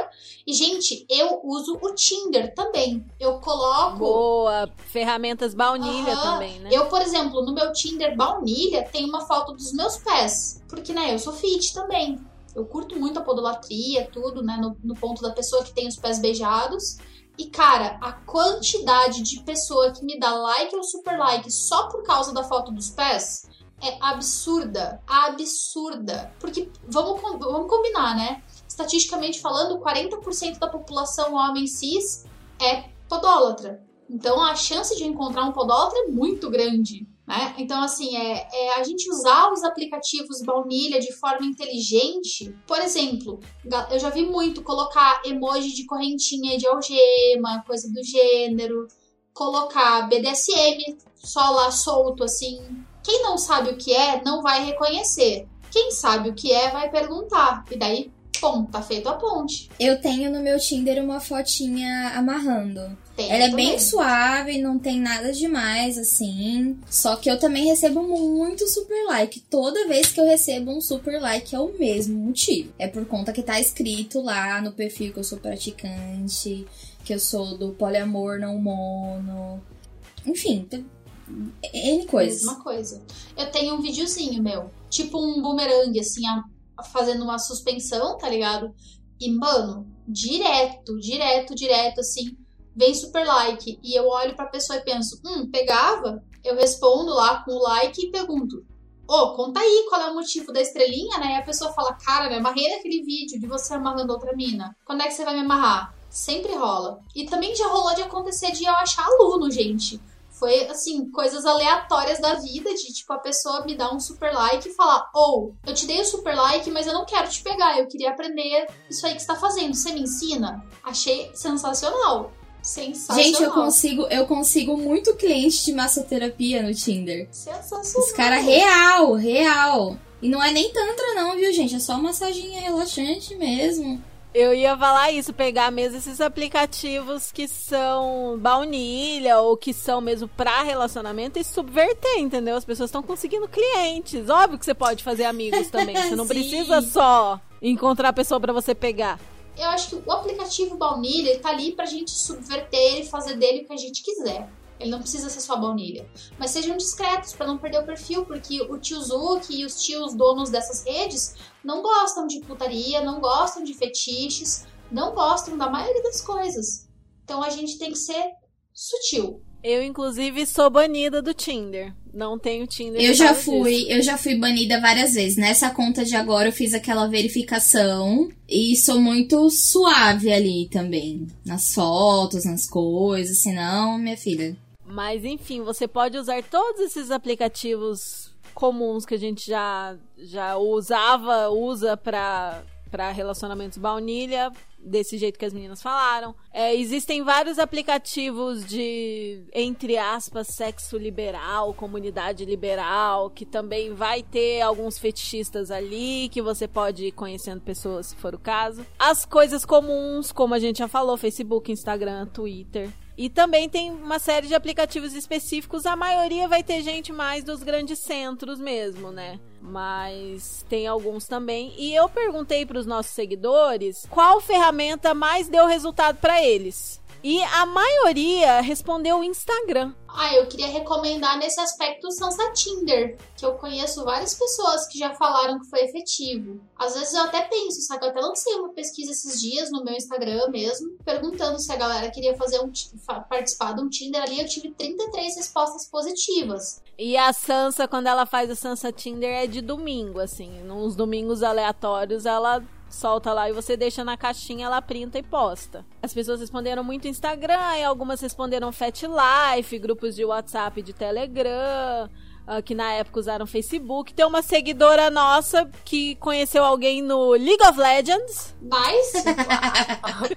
LOLzinho! Essa é das minhas. Nerdinha, gostei. Sim, e aí e muita gente citou mesmo Instagram, WhatsApp e tal. Então, assim, é, você subverte a rede que você achar melhor, que você se der bem. Eu queria dizer que o Chicotadas para mim foi uma, uma coisa excelente. Porque o, o Derry me conheceu através daqui e acabou indo parar de paraquedas no grupo que a gente tá, e, enfim, estamos aí. Ah, gente, também acho legal falar do Twitter, né? Twitter. Porque o Twitter também a galera tem uma troca legal lá, assim. Eu sou sex worker também, então eu vejo muita gente postando conteúdo de, de sex worker lá. E eu vejo a galera, assim, postando bastante coisa de BD. O pessoal posta foto, porque lá ainda, ainda não caiu que nem o Tumblr, né? O pessoal posta foto e a galera bate papo, tem hashtags. No meio do sex worker tem tipo Domingo da Toalha, por exemplo. Aí todo mundo posta uma fotinha na hashtag, assim, e a galera se conhece pelas hashtags. Então acho que lá também é é viável. De novo, outro exemplo de baunilha que dá para ser subvertido são de encontro de casais de relacionamento aberto. Uhum. Uma ouvinte me recomendou o Field, F-E-E-L-D. Para justamente relacionamento aberto, ela encontrou gente do rolê BDSM por lá, que de novo são mundos que se sobrepõem por vezes, assim, não necessariamente. É, eu vou falar os nomes dos, dos, que eu compilei aqui, que são esses de relacionamento aberto e sexo liberal, e menage e tal. Sexlog, ISOS, Y-S-O-S, Field, que é esse que o Hugo falou, F-E-E-L-D, Tree Fun, 3F o N, D4 Swing, os aplicativos específicos de BD, né, supostamente, né? Tem a rede social Fat Life, aí tem o Kink, que é K-N-K-I, o Kink D, que é K-I-N-K-D, o Recon, que é da comunidade gay, que é um que, é, que funciona bem. A galera que, que usa tem bastante gente lá, assim, nos grandes centros e é internacional também. Aí tem os Tinders do Instagram, tipo Sansa Tinder. Eu tô pensando em abrir um, um Tinder lá no meu perfil, né? Todos nós deveríamos fazer um Tinder, porque seria ótimo. Todo mundo se Sim, conhecer. porque é uma forma de unir a comunidade que segue a gente, né? E aí, como nos Chicotadas a gente não foca tanto nisso de ficar, vai lá, acha um parceiro, acha um parceiro. A gente começou uma iniciativa desse ponto, só que é a iniciativa que é exatamente inspirada no trabalho da pauta desse episódio aqui, que é o quê? Encontre sua comunidade. ESC. Provavelmente domingo sim, domingo não, segunda sim, segunda não. Eu vou colocar uma caixinha lá para vocês colocarem as cidades de onde vocês são. Eu já fiz um piloto desse especial aí, dessa iniciativa, e deu frutos ótimos, assim. A galera já tem alguns grupos de WhatsApp das, da galera de alguns lugares específicos. Então, por exemplo, a galera de Porto Alegre já me mandou várias mensagens falando: ai, a gente fez um grupo, o grupo já tá bombando com a galera que mandou mensagem para vocês, que respondeu as enquetes. Então, assim, não percam as esperanças de conhecer gente da região que vocês estão. Por mais que seja uma pessoa, duas pessoas que tenha respondido a enquete ou que entre em contato com você, é alguém para você conversar, é alguém para você trocar. E eu fiquei muito feliz de saber que tá funcionando pra galera, que já tem grupos de WhatsApp aí surgindo.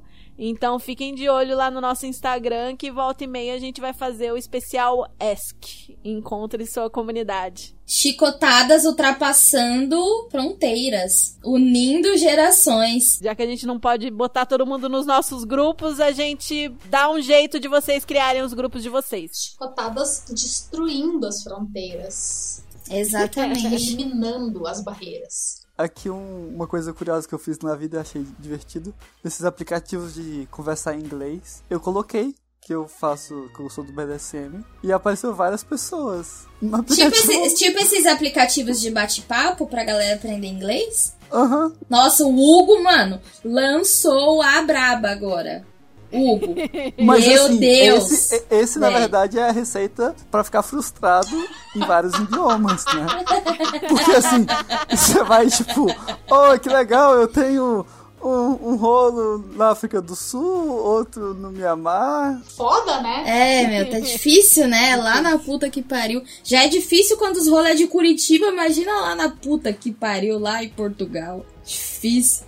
Não, mas é um caso sério, né, cara? Porque uma das vantagens da internet é que ela quebra essas barreiras de fronteiras, as barreiras das distâncias, mas puta que pariu, cara. Daí você fica com crush na pessoa, você quer jogar presencialmente, quer tocar a pessoa e a pessoa tá a quilômetros de distância, tipo 53 mil quilômetros, e você fica tipo, oh crap, estou triste. E aí nascem várias histórias de amor que a galera viaja, né, pra se ver. Ai, eu acho isso sensacional. Depois a gente tem que fazer um histórias de amor chicotadas pra ver quem se Ai, uniu, que Ale. lindo! Quem se uniu nesse. a- ouvindo aí, ó. A gente já tem uma história pra contar do chicotadas. Especial Então, de 12 de junho do ano que vem. Nossa, Sim, é verdade, verdade. Fechou, fechou. Eu acho que esse vai ser um tema digno. Eu acho justo. Caro amigo, não fique falando só de fetiche com a pessoa, por mais que você goste do seu fetiche. Fale de outras coisas, fale de coisas normais e tente criar uma amizade minimamente normal, mesmo você sabendo que você queira transar com ela ou só querendo lamber o pé dela, mas não fala só do pé. Mude de assunto, às vezes Obrigada. é bom, sabe? Conheça a pessoa, né? Conheça Dialogue. a pessoa. Trate a pessoa como uma pessoa. Por favor, gente. Nossa, isso acho que é um dos conselhos mais efetivos pra você encontrar parceiros pro jogo, tá ligado? Mas eu acho que em primeiro lugar, quando a gente tá buscando parceiros online, ao vivo, etc, a gente tem que fazer amigos. Porque, cara, real oficial, eu só fui começar a encontrar pessoas pra jogar mesmo quando eu fiz amigos. As pessoas com as quais eu joguei que foi mais divertido, eu tenho amizade até hoje. As pessoas com as quais eu joguei e eu mantive amizade desde antes até o depois, ou que eu fiz amizade jogando, etc., foram as relações mais significativas, cara, mais importantes. E, mano, você acaba tendo mais intimidade até pra você negociar com a pessoa. Tipo, não é só a galera que é DM e tal que vai se beneficiar disso. Mesmo a galera alo, que tem facilidade em se envolver sexualmente com outra pessoa, vai se beneficiar muito de fazer uma amizade. Então, eu acho que pra, por onde a gente começar no rolê como um todo, seja online ou presencial ou na transição, é fazendo amizade. Bate-papo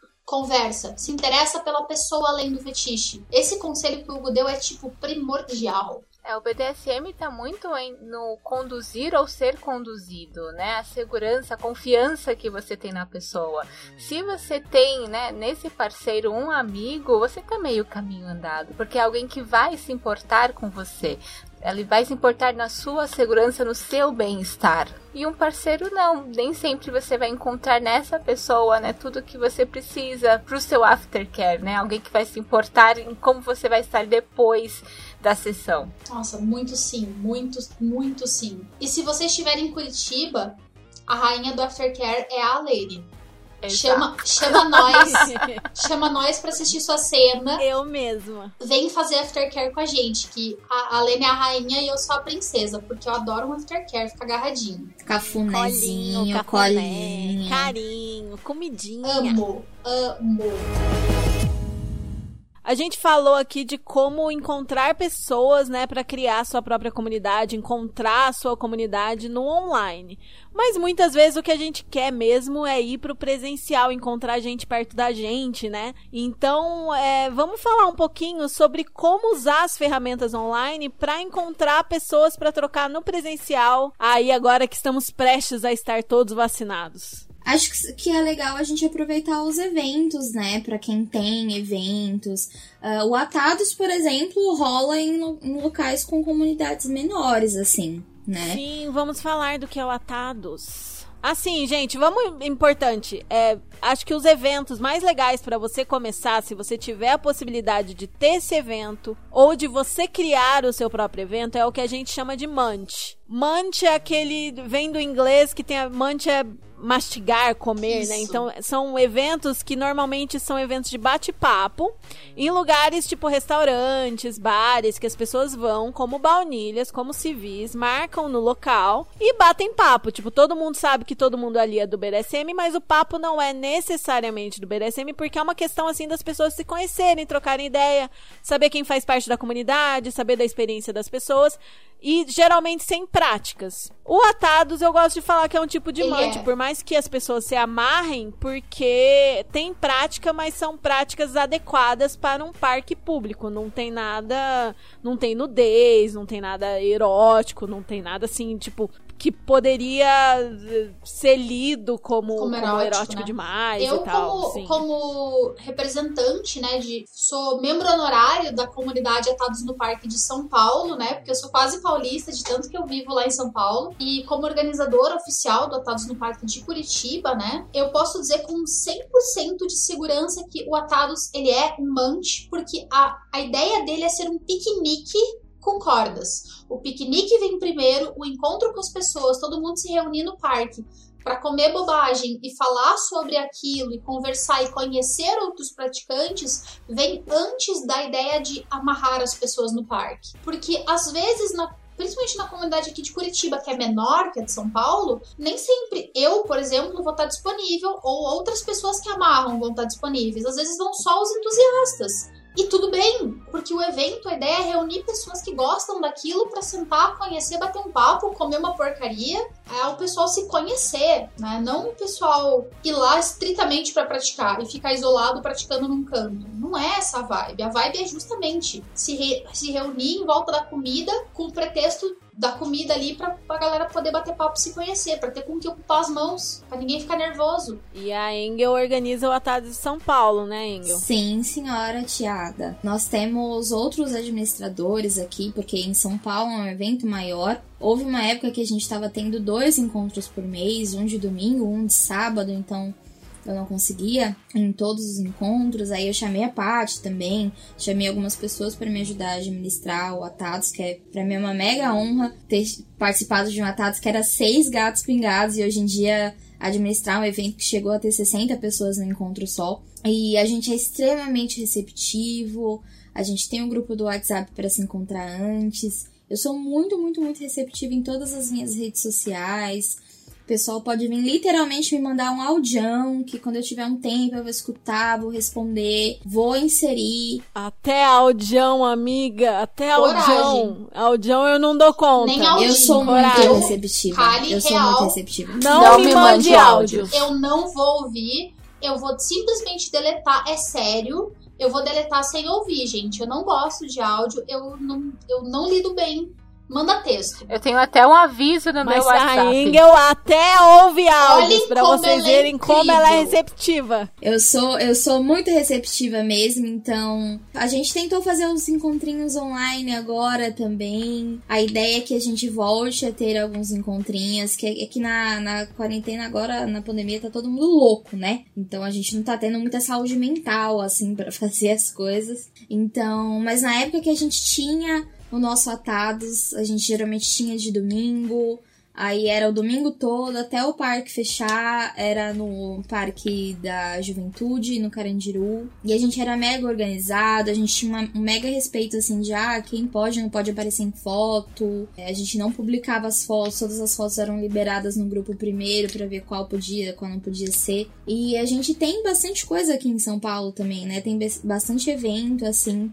Então, se você chegar no Google e jogar lá, sei lá, um evento BDSM em São Paulo, vai aparecer o Luxúria, vai aparecer outros eventos também, porque agora a gente tá num momento meio extracurricular, assim, da pandemia. Mas eu acho que uma boa ideia são, são os eventos, você ir de gaiato mesmo, tem que fazer um pouquinho ali extrovertido, chegar no rolê de gaiata, a galera tá. A gente costuma ser muito receptivo, né? Não sei vocês, mas quando eu tô num rolê e eu vejo uma pessoa quietinha ali, estranhinha, eu já fico, opa!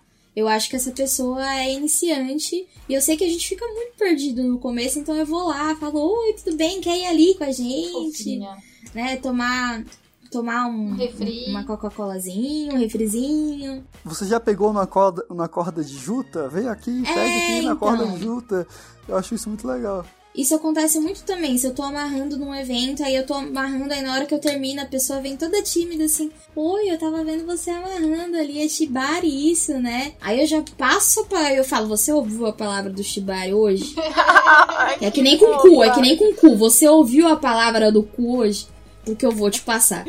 Senta aqui com a mamãe. Senta que lá Que a mamãe vai falar agora. E pode entrar em contato com a gente pra saber se tem um atados na sua região. E se não tiver um atados, e não- se não tiver um mante, se você conhece poucas pessoas, é, você pode usar todas essas ferramentas que a gente falou, o ESC que a gente vai passar a fazer.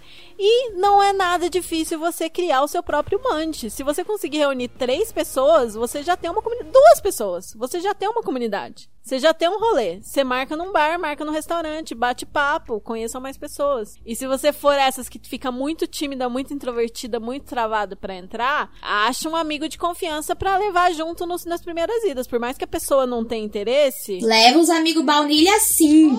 sim, Arrasta o amigo amigo é pra isso. vezes o amigo tem que fazer uns, uns programas complicados, uns programas complexos, difícil com a gente, né?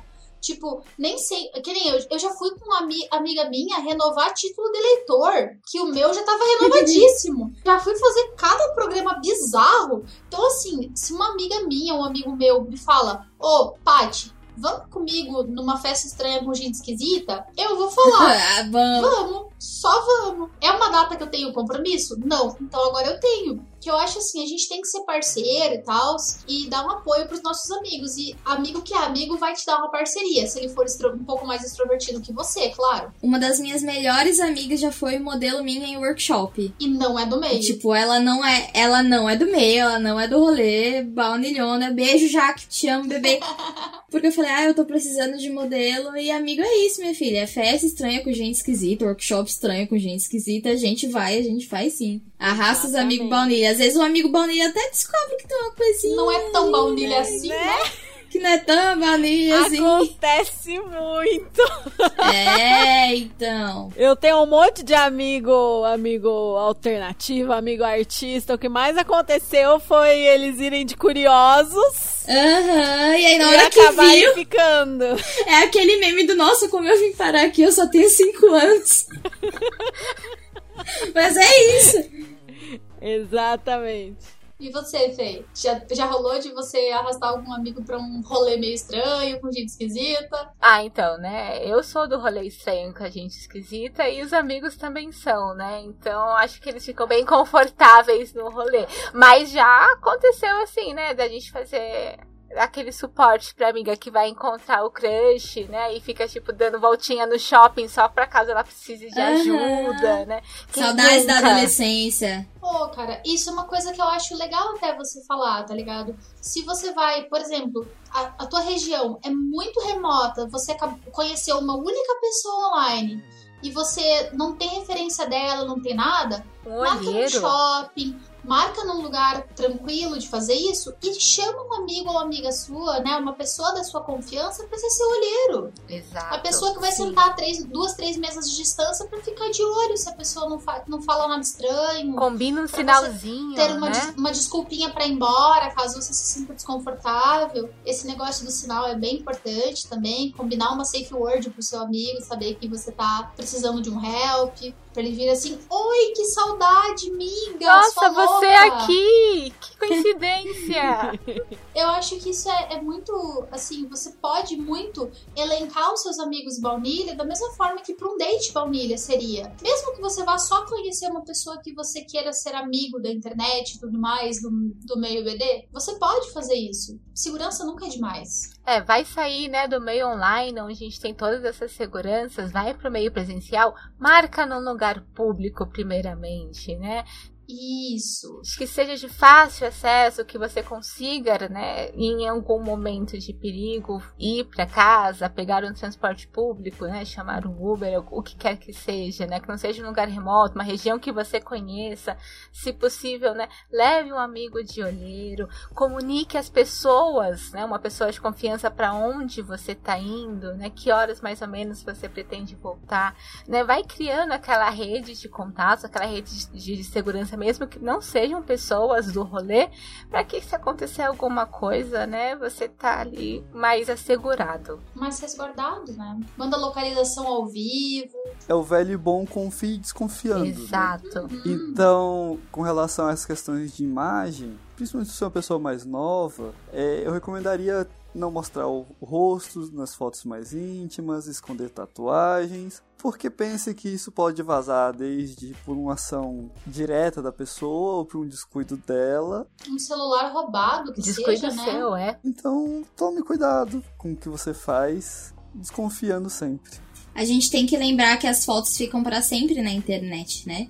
Então a gente tem que ter muita noção aí se a gente quer ter nosso, nosso rostinho aí junto da nossa nudez. A gente, a gente sabe que a gente tá num meio bem progressista e tal, mas que o país que a gente vive hoje não é tão progressista assim, não enxerga tão bem a nudez, né? Então a gente toma cuidado com todas essas questões né, de segurança quando a gente vai colocar fotos em perfil de rede social, mandar fotos para as pessoas, tipo. E eu acho importante a gente mostrar o rosto, mas gente mostra o rosto de roupa. A pessoa depois monta o quebra-cabeça na cabeça dela, não tem problema não. E pra finalizar, gente, é, ne- nessa questão da pessoa sair do online e ir pro presencial, a gente vai ter episódios sobre eventos, tipos de eventos, melhores práticas, etiquetas e precauções, mas quais são as melhores dicas de vocês pra quem tá decidindo começar a frequentar e começar a conhecer pessoas ao vivo no real quando tá todo mundo vacinado, pelo amor de Deus? é porque tá quase chegando aí, né? Estamos prestes Estamos a, quase então a gente já vai se adiantar um pouco aqui nesse episódio. Cara, eu acho que em primeiro lugar, não esquecer a educação em casa. A gente sabe que quando a gente chega num lugar onde a gente não conhece como é que é a cultura, como é que são as pessoas, eu acho importante, por exemplo, você vai num, num evento, conversa com o organizador para saber quais são as melhores práticas. Se você não conhece o organizador, mas conhece frequentadores, nem que seja online, pergunta quais são as melhores práticas. Por exemplo, no Atados, a gente não gosta que as pessoas bebam bebidas alcoólicas ou façam uso de drogas no recinto, porque isso pode complicar a gente que tá lá fazendo as práticas e tal em local público, dar merda no que- na questão de fazer práticas sob efeito de qualquer coisa. E, mano, vamos combinar, uma pessoa bêbada num rolê onde ninguém tá bêbado é uma coisa muito chata. A gente tem essas questões, cada rolê vai ter a sua, a su- o seu aspecto tudo mais, então procurar conhecer aonde você tá indo, o evento que você tá indo, é importante. E não deixar o bom senso em casa, não deixar seu instinto de autopreservação em casa, não deixar a sua educação em casa. E principalmente pro homem cis, principalmente pro hétero, gente, não toca em ninguém se a pessoa não autorizou, tá? Real oficial. Pede consentimento pra tudo. E nem nos equipamentos da pessoa. Não encosta nas minhas cordas sem falar Não comigo. Pisa na corda, Não pisa na Nem corda. no tatame. nem no tatame. Nem no tatame. E assim, por mais que você tenha tomado coragem, né, de encontrar as pessoas presencialmente, né, de enfrentar os seus fetiches, né, lembrar que são pessoas, que não é a personificação do seu fetiche, não é porque você é podólatra que você esquece que existe uma pessoa que possui aquele pé, sabe? Gente, não chega Mano, conversando que do mulher fetiche, sabe? sábia. Chega conversando com a pessoa. Sorriso e gentileza abrem portas, criam laços. É Gente, isso que a que gente mulher, que precisa, sabe? Não fetiche, sabe? Não personifique os fetiches na pessoa. Palmas. Tomar no cu. Queria Linda, né? que a gente tá Linda. aqui, os outros quatro em silêncio, batendo palmas pra ela, porque a Fê tá Porque, falando ai, que tudo que a gente Ai. É tudo isso, é sobre isso. Eu sou muito fã. A gente vai entrar mais a fundo né, em episódios específicos sobre boas práticas de eventos, etiqueta, precauções, mas no geral é bem isso que a Fei falou. É você não, não fetichizar as pessoas, não transformar a pessoa num objeto do seu fetiche apenas. Né? Na dúvida, cumprimenta de longe. Vamos usar o exemplo da pandemia para não ficar tocando nas pessoas. Cumprimenta um metro de distância que tudo certo. Dá oi pra pessoa antes de tocar nela, pergunta se pode. Eu sou uma pessoa muito física, eu adoro abraçar, eu adoro tocar, adoro beijar as pessoas no rosto, na boca, etc. Porque é uma opção da pessoa, ela pode não querer contato físico, ela pode não querer me tocar. Eu lembrei de outro tipo de evento muito importante que a gente não mencionou. Além, além dos mantes e tal. Workshops, gente. Quando Verdade. voltar a ter aula, voltar a ter workshop presencial ou workshop online em turma, é uma oportunidade incrível de conhecer pessoas e de estabelecer Interagir, laços né? Interagir e com pessoas que querem aprender aquilo que você está aprendendo também, né? É muito mais fácil encontrar workshop e aula de Shibari, mas a gente espera que cada vez mais tenham workshops, palestras, etc., de todos os tipos de temas, né? Em workshop você já faz dois filtros, né? Já é a pessoa que tem o mesmo interesse que você e uma pessoa que quer aprender. E Exato. pessoas que querem aprender são pessoas naturalmente interessantes. Fei, tudo que sai da sua boca é perfeito. Não dá. Ela faz só uns comentários de vez em quando, só que ela pega assim, lança braba, né? A gente tá aqui de boa Ai, e ela sim. lá, lá. Mais nova crush do rolê. É isso Eu, aí. ela é muito minha Sim, crush. sim. Todos apaixonados por Faye. Ó, e assim, sobre workshops, gente, a gente vê muito mais workshop de Shibari porque a galera pede workshop de Shibari pra gente. Né? Eu volta e meia faço de novo e de novo e de novo o workshop introdutório porque é o que a galera me pede. Mas se vocês chegarem pra mim, duas pessoas que sejam e falem, Kali, eu queria aprender X, seja X, qualquer play. coisa, Wax Play, é, Impact Play, qualquer coisa que eu saiba ensinar, gente, a gente marca uma data, a gente faz, negocia um preço aí, porque né, a gente, o tempo da gente, infelizmente, custa Exato. dinheiros, né? É, uma, é, uma- é um recurso escasso. Mano, a gente conversa, a gente faz um workshop. Eu amo ensinar, sério, é uma coisa que me, que me deixa é, glorificada, contemplada. Então, assim.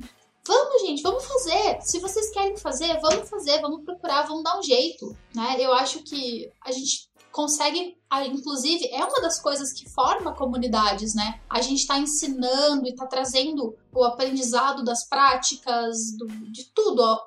Acaba ajudando a formar a comunidade. Então, se eu puder ajudar nesse aspecto, eu vou. Eu acho legal também a gente fazer grupos de estudo presencial, né? Todo mundo aprende, ensina. Cara, esse pra mim é. Ai, quem liga pra festa quando você pode só reunir seus amiguinhos e, e trocar Estudar. e aprender e ensinar, sabe? Quero. Claro que existem as festas também, né? Que são outro tipo de evento bacana que você pode conhecer gente também. Eu queria que vocês falassem depois também sobre as voltas dos atados. O Atado de São Paulo tem data pra voltar já, Engel? Ah, a gente tá pensando perto de novembro, dezembro, quando a galera tiver com a segunda dose, porque aqui é bem movimentado, né? Aqui não é. Não vai dar pra gente fazer uma coisa muito controlada, assim. É, São Paulo, final, né? Começo de novembro, provavelmente a faixa etária mais 18 já vai estar todo mundo Sim. vacinado. E quando, eu tenho certeza que o pessoal tá numa saudade tão grande que quando liberar esse atados vai ir muita gente, então vai ser uma bagunça. É, Nem tem espaço lá direito no espacinho que a gente tá.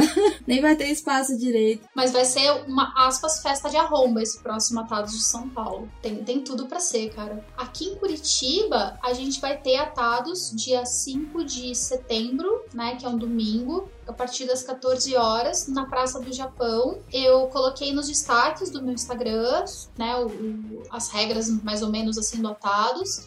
E eu friso de volta, sem drogas, sem bebidas alcoólicas, somente maiores de idade, né? Sem práticas BDSM junto. Galera totalmente vestida, bonitinha, comportada, conversando bonitinho e mantendo o distanciamento social, usando máscaras e cada um leva a sua comidinha, porque ainda não tá na época da gente levar comidinha pra geral. E ó, gente, de preferência, eu vou ser bem sincera, de preferência quem já tá com pelo menos a primeira dose da vacina, né? Se você ainda não vacinou, eu acho que ainda é hora de você ficar quietinho em casa, porque você corre riscos. E acompanhe o Instagram da Kali e o nosso também eu posto lá conforme tenha qualquer mudança. Eu sei que eu só vou se, por mais que eu já tenha tomado a primeira dose, eu só vou se os números realmente continuarem baixando, se não tiver nenhuma nova subida dos números também, porque estou com o cu na mão de voltar a ver pessoas.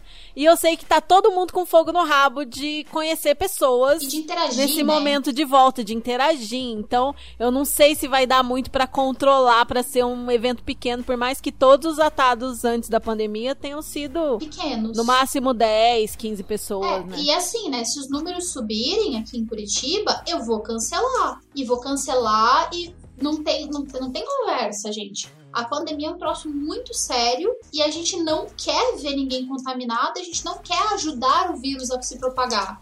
O que a gente mais a gente quer pode é segurança. esperar mais. A gente aguenta, a gente aguentou até aqui, a gente aguenta mais um, dois meses, Só mais três uns meses mesinhos. seja. E a todo mundo, gente, que tá ouvindo isso, tomem a vacina. Se vocês pensaram em não tomar por algum motivo aleatório, acreditem na ciência, acreditem no SUS. Tomem de a vacina, Deus. por favor, gente. É aquele meme do, do Zé Gotinha. Vai tomar vacina sim. Porra, filha Não, da cara, puta. é porque não é, não é uma questão individual só, de você ficar É doente. um pacto coletivo. É uma questão de você ajudar a proteger as pessoas que não podem tomar vacina. Então vamos confiar na ciência? Vamos confiar no SUS?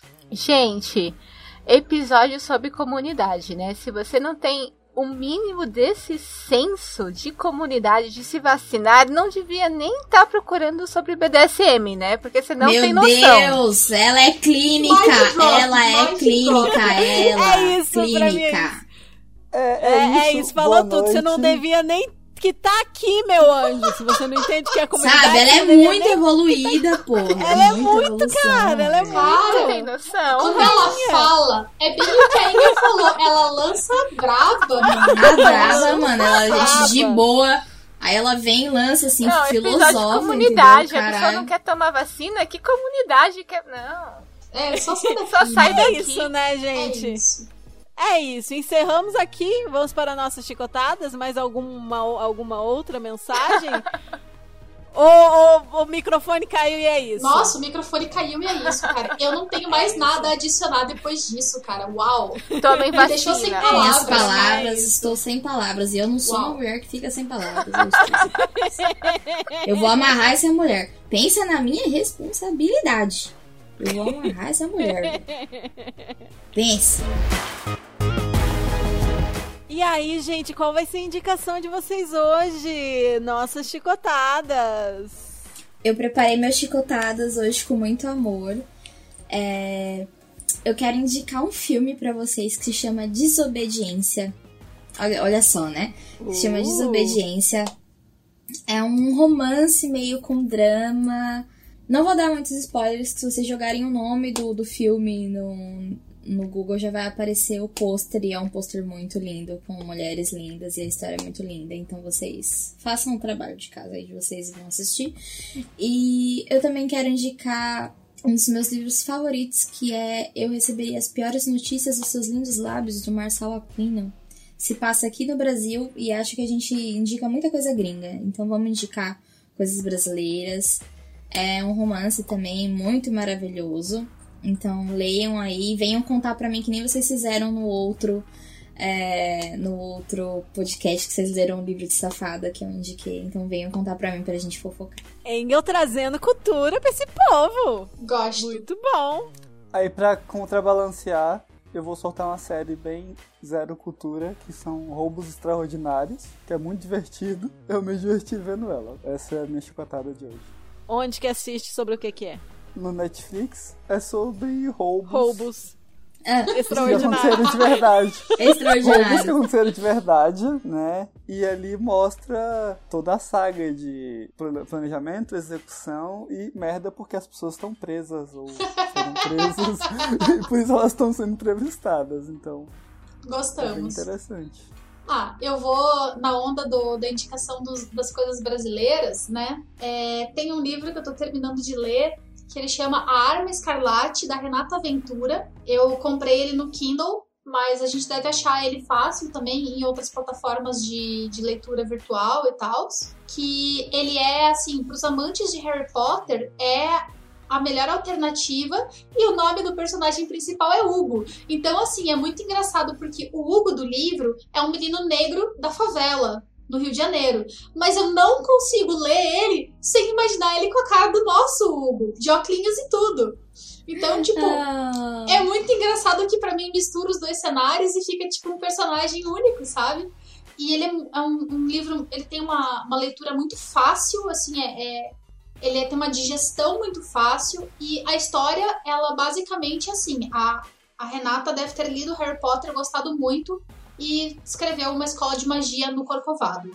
É incrível, Nossa. gente, tem muitos aspectos da no- do nosso folclore, né, do, do Brasil, tem muita coisa legal, tem bastante drama na questão da favela, do, de privilégios, de negritude, branquitude. Eu tô amando e eu tinha deixado ele parado durante muito tempo e eu voltei a ler ele esses tempos e tô assim, zero arrependimentos porque ele é muito bom. É, eu queria indicar, né, dois itens que tem no Netflix, né, que falam um pouquinho do nosso tema, que é comunidade, né? O primeiro, eu não sei se já foi indicado aqui, mas é a vida e a história da Madame C.J. Walker. Por quê? Mulher negra, mãe solteira, né, num momento super difícil nos Estados Unidos, né, empreendedora que só conseguiu superar ali todos os problemas que ela enfrentava por causa da comunidade, né? E o outro que eu queria recomendar é um dorama, não sei quem é aí dos K-pops. Ai, É o Move to Heaven, né? Acho que em português veio como A Caminho do Céu, que conta a história, né, de uma família que tem uma empresa funerária, né, que eles fazem a limpeza de quartos, né, de cenas onde as pessoas morrem. E chorei todos os episódios e eles mostram muitos dramas das comunidades, das pessoas que morrem sozinha, né, dos idosos. É muito legal. Vale a pena ver. Não é nada gótico, apesar de eu ser gótica, mas chorei em todos os episódios. Todos. Ah, eu vou indicar, gente, um negócio super brasileiro e que tenho amigos envolvidos e que eu tô muito. Sério, vocês vão ouvir e vocês vão ver como é incrível e vocês vão ficar muito orgulhosos também dos meus amigos e da gente estar produzindo isso aqui no Brasil. Que é o primeiro musical em formato podcast do Brasil. O nome é Dom Pedro I, Bastidores de um Musical. É um meta musical, tem um musical que é o mus- tal do musical sobre o Dom Pedro, que acontece dentro desse podcast musical que mostra os bastidores desse espetáculo sendo montado e um grande mistério que acontece ali no meio. Tem amigos do meu outro podcast envolvidos, o diretor, o produtor e a galera que compôs as músicas e vai estrear no dia 13 de agosto, meio-dia, então já vai ter estreado o primeiro episódio quando vocês estiverem ouvindo esse podcast aqui. Inclusive, já vai ter estreado o segundo episódio também. E aí você procura aí nas suas plataformas no Spotify, em todas as outras plataformas de áudio, que é mesmo um podcast, só que é um musical em formato podcast. E sério, gente, tá muito engraçado, muito divertido, muito meta. Tô Ouçam. confuso, confesso. Por Não que tem, confuso? tipo, é podcast, mas é musical, aí fala do musical que não é musical dentro do musical do podcast. É isso aí. É isso aí. Entendeu Entendeu certinho? direitinho. entendeu? É esse, that's my boy. Ele entendeu direitinho, porque eu tava aqui, ó. É um musical sobre um musical, por isso que é um meta musical. Não, bom demais. Incrível. Incrível. É uma coisa que fala sobre outra coisa dentro da A coisa. Lene faz tudo, né? A A Lene tem tudo. uma É, coisa que a Lene não faça, velho. Não que a Engel fique muito Pelo atrás, né? de Porque Deus. essa mulher também faz A tudo, própria mulher né? Bombril. A própria mulher bombril. 800 profissões Exato. diferentes. Porque o meu pai tem dois empregos. Caguei ainda, eu tenho cinco. Nossa, eu tenho vários, não aguento mais, gente. Se bobear, eu arranjo mais um daqui a pouco, eu não aguento mais. E além de tudo, ela tem um dos, dos empregos vitalícios dela de amor da minha vida. É Eu isso. te amo, né, porra? Te Eu te amo, porra. A gente é muito boiola nesse. Se percebe-se, né? É, é muito. Todo mundo muito dedo no cu e boiolagem. Dedo nesse- no cu e boiolagem. É nóis. Gente, esse foi o episódio maravilhoso de hoje. Nossa gravação está chegando às três horas de gravação. Eu acho que vai Eita, ser difícil Deus. esse episódio ter menos de duas horas, mas vão ser duas horas e pouco de muita qualidade, muita informação. Eu não vou ler todas, todas essas mensagens aqui do final. E eu só quero falar que todos os nossos links estão aí na descrição. E eu quero agradecer demais a Engel e a Fei por terem aceitado esse convite, terem feito essa participação maravilhosa nesse episódio. Muito obrigada. Eu só queria lembrar, né, todo mundo, como a gente sempre lembra, que nós somos apenas amigos, não especialistas, e a gente não quer ser o dono da verdade em momento algum. Né? Dessa vez vai ser em script, bonitinho, porque assim, vocês já estão cansados de saber, mas é sempre bom a gente lembrar que se a gente cometer algum deslize, alguma coisa assim, fala pra gente que a gente vai estar muito feliz em admitir que errou e, com, e contar para vocês, né, num próximo episódio, dizendo: olha, foi mal, a gente falou bobagem e tá tudo certo. É isso, gente. Obrigada aí, né, quem ouviu até aqui. Deixa um comentário pra gente lá no Instagram que a gente vai gostar demais, né, de receber esse feedback de vocês. Conta o que vocês acharam do episódio, se vocês concordaram com as coisas que a gente falou, se vocês discordaram. Quem quiser conversar, chama a gente. Eu sei que eu demoro para responder, mas eu tento responder todo mundo. Vocês querem falar mais alguma coisa, gente? Vocês são Boa tão noite. lindos, né? Eu quero só Boa agradecer noite, é o isso. convite. Sou muito fã de vocês e é uma honra estar aqui. Muito obrigada. Eu sou sua querido. fã. Eu sou sua E aí fã. agora a gente tá? é sua fã, meu anjo. Exatamente. Agora fã. a recíproca é muito verdadeira. Amor de Deus, Coraçõezinhos né? pra vocês. A sua rede social. Quem quiser, o meu Instagram é privado, né? Mas talvez eu adicione. É, é Lucy Underline Fei Underline. Manda aquela mensagem que a gente pode ver se adiciona. É isso aí. Então esse foi, né, o nosso Chicotadas de hoje. E com isso, a gente vai pro nosso aftercare. Qual vai ser o aftercare de vocês, nenéns? Não, Eu acho que eu vou comer um miojinho e naná. Um bem neném mesmo. Bem neném. Eu vou nanar, gente. Tá tarde. Tá tarde, banho meia-noite, plenário, bicha. Isso mesmo, somos todos nenéns. Pro horário do Hugo, então, a mimir. fala. Tá tipo, o Hugo tá acordadíssimo ali. Eu, e eu não vi energético, gente. Tá de parabéns, hein, Hugo? Super adulto. Acordadão. Guardadão. É, Sim, sim. eu vou, vou, vou ganhar a colinho aqui do Derry, dar colinho pro Derry também, e a gente vai nanar também, porque amanhã é sexta-feira, sexta-feira 13, ainda por cima, no meio do mês de agosto, mês do cachorro louco, a gente tem que dormir, porque infelizmente ou felizmente a gente tem que trabalhar. Mas é isso, né, gente? É isso. Boa aftercare pra vocês, meus amores. Bom aftercare, after- meus Bom Bom amores. aftercare, tchau, tchau. Beijo. Beijo. Tchau. Tchau. Come a little bit closer to. Oi, eu sou a Kali, Omnigirl demissexual. Não, pera, eu não sou demissexual. Eu sou omnissexual demigirl. Troquei tudo, calma. Eu tô nervosa. Meu Deus, Ai, legal, tem muita gente Tá nervosa sou eu. Tem muita gente na gravação. Gente, eu sou tímida. Vocês, não, Gente. vocês sabem disso, mas vocês não acreditam. Você pegar nome de deuses que você gosta, personagens de livro, de série que você gosta, palavras. Este é um lembrete de. A minha Alexa me lembrando. Não, é a minha Alexa me lembrando pra tomar a minha droguinha. Tome sua droguinha. Vou tomar a minha droguinha daqui a pouco. É, E é muito importante falar disso também, no sentido de que eu esqueci qual era a minha linha de pensamento. Peraí, deixa eu lembrar. É... ah, quando as pessoas. É, eu peço desculpa pra quem escutou eu matando mosquito, é que tava difícil. Mano, o Hugo tava muito engraçado. Você não tava vendo que eu tava segurando a risada? Que eu tava muito. Eu tô aqui de boa, aí passa um mosquito que vai depois me atazanar durante a noite. Deixa eu Não, matar mata ele. mesmo, mata mesmo. Nossa, e essa raquete faz um barulho insuportável. E a Lene falando e eu aqui, ó, tipo, não vou dar risada. senão Eu cortar só a Lene pensando, da fala vai dela. matar o Hugo depois. Ah, mas eu, Bom que ela conhece, que ela já sabe.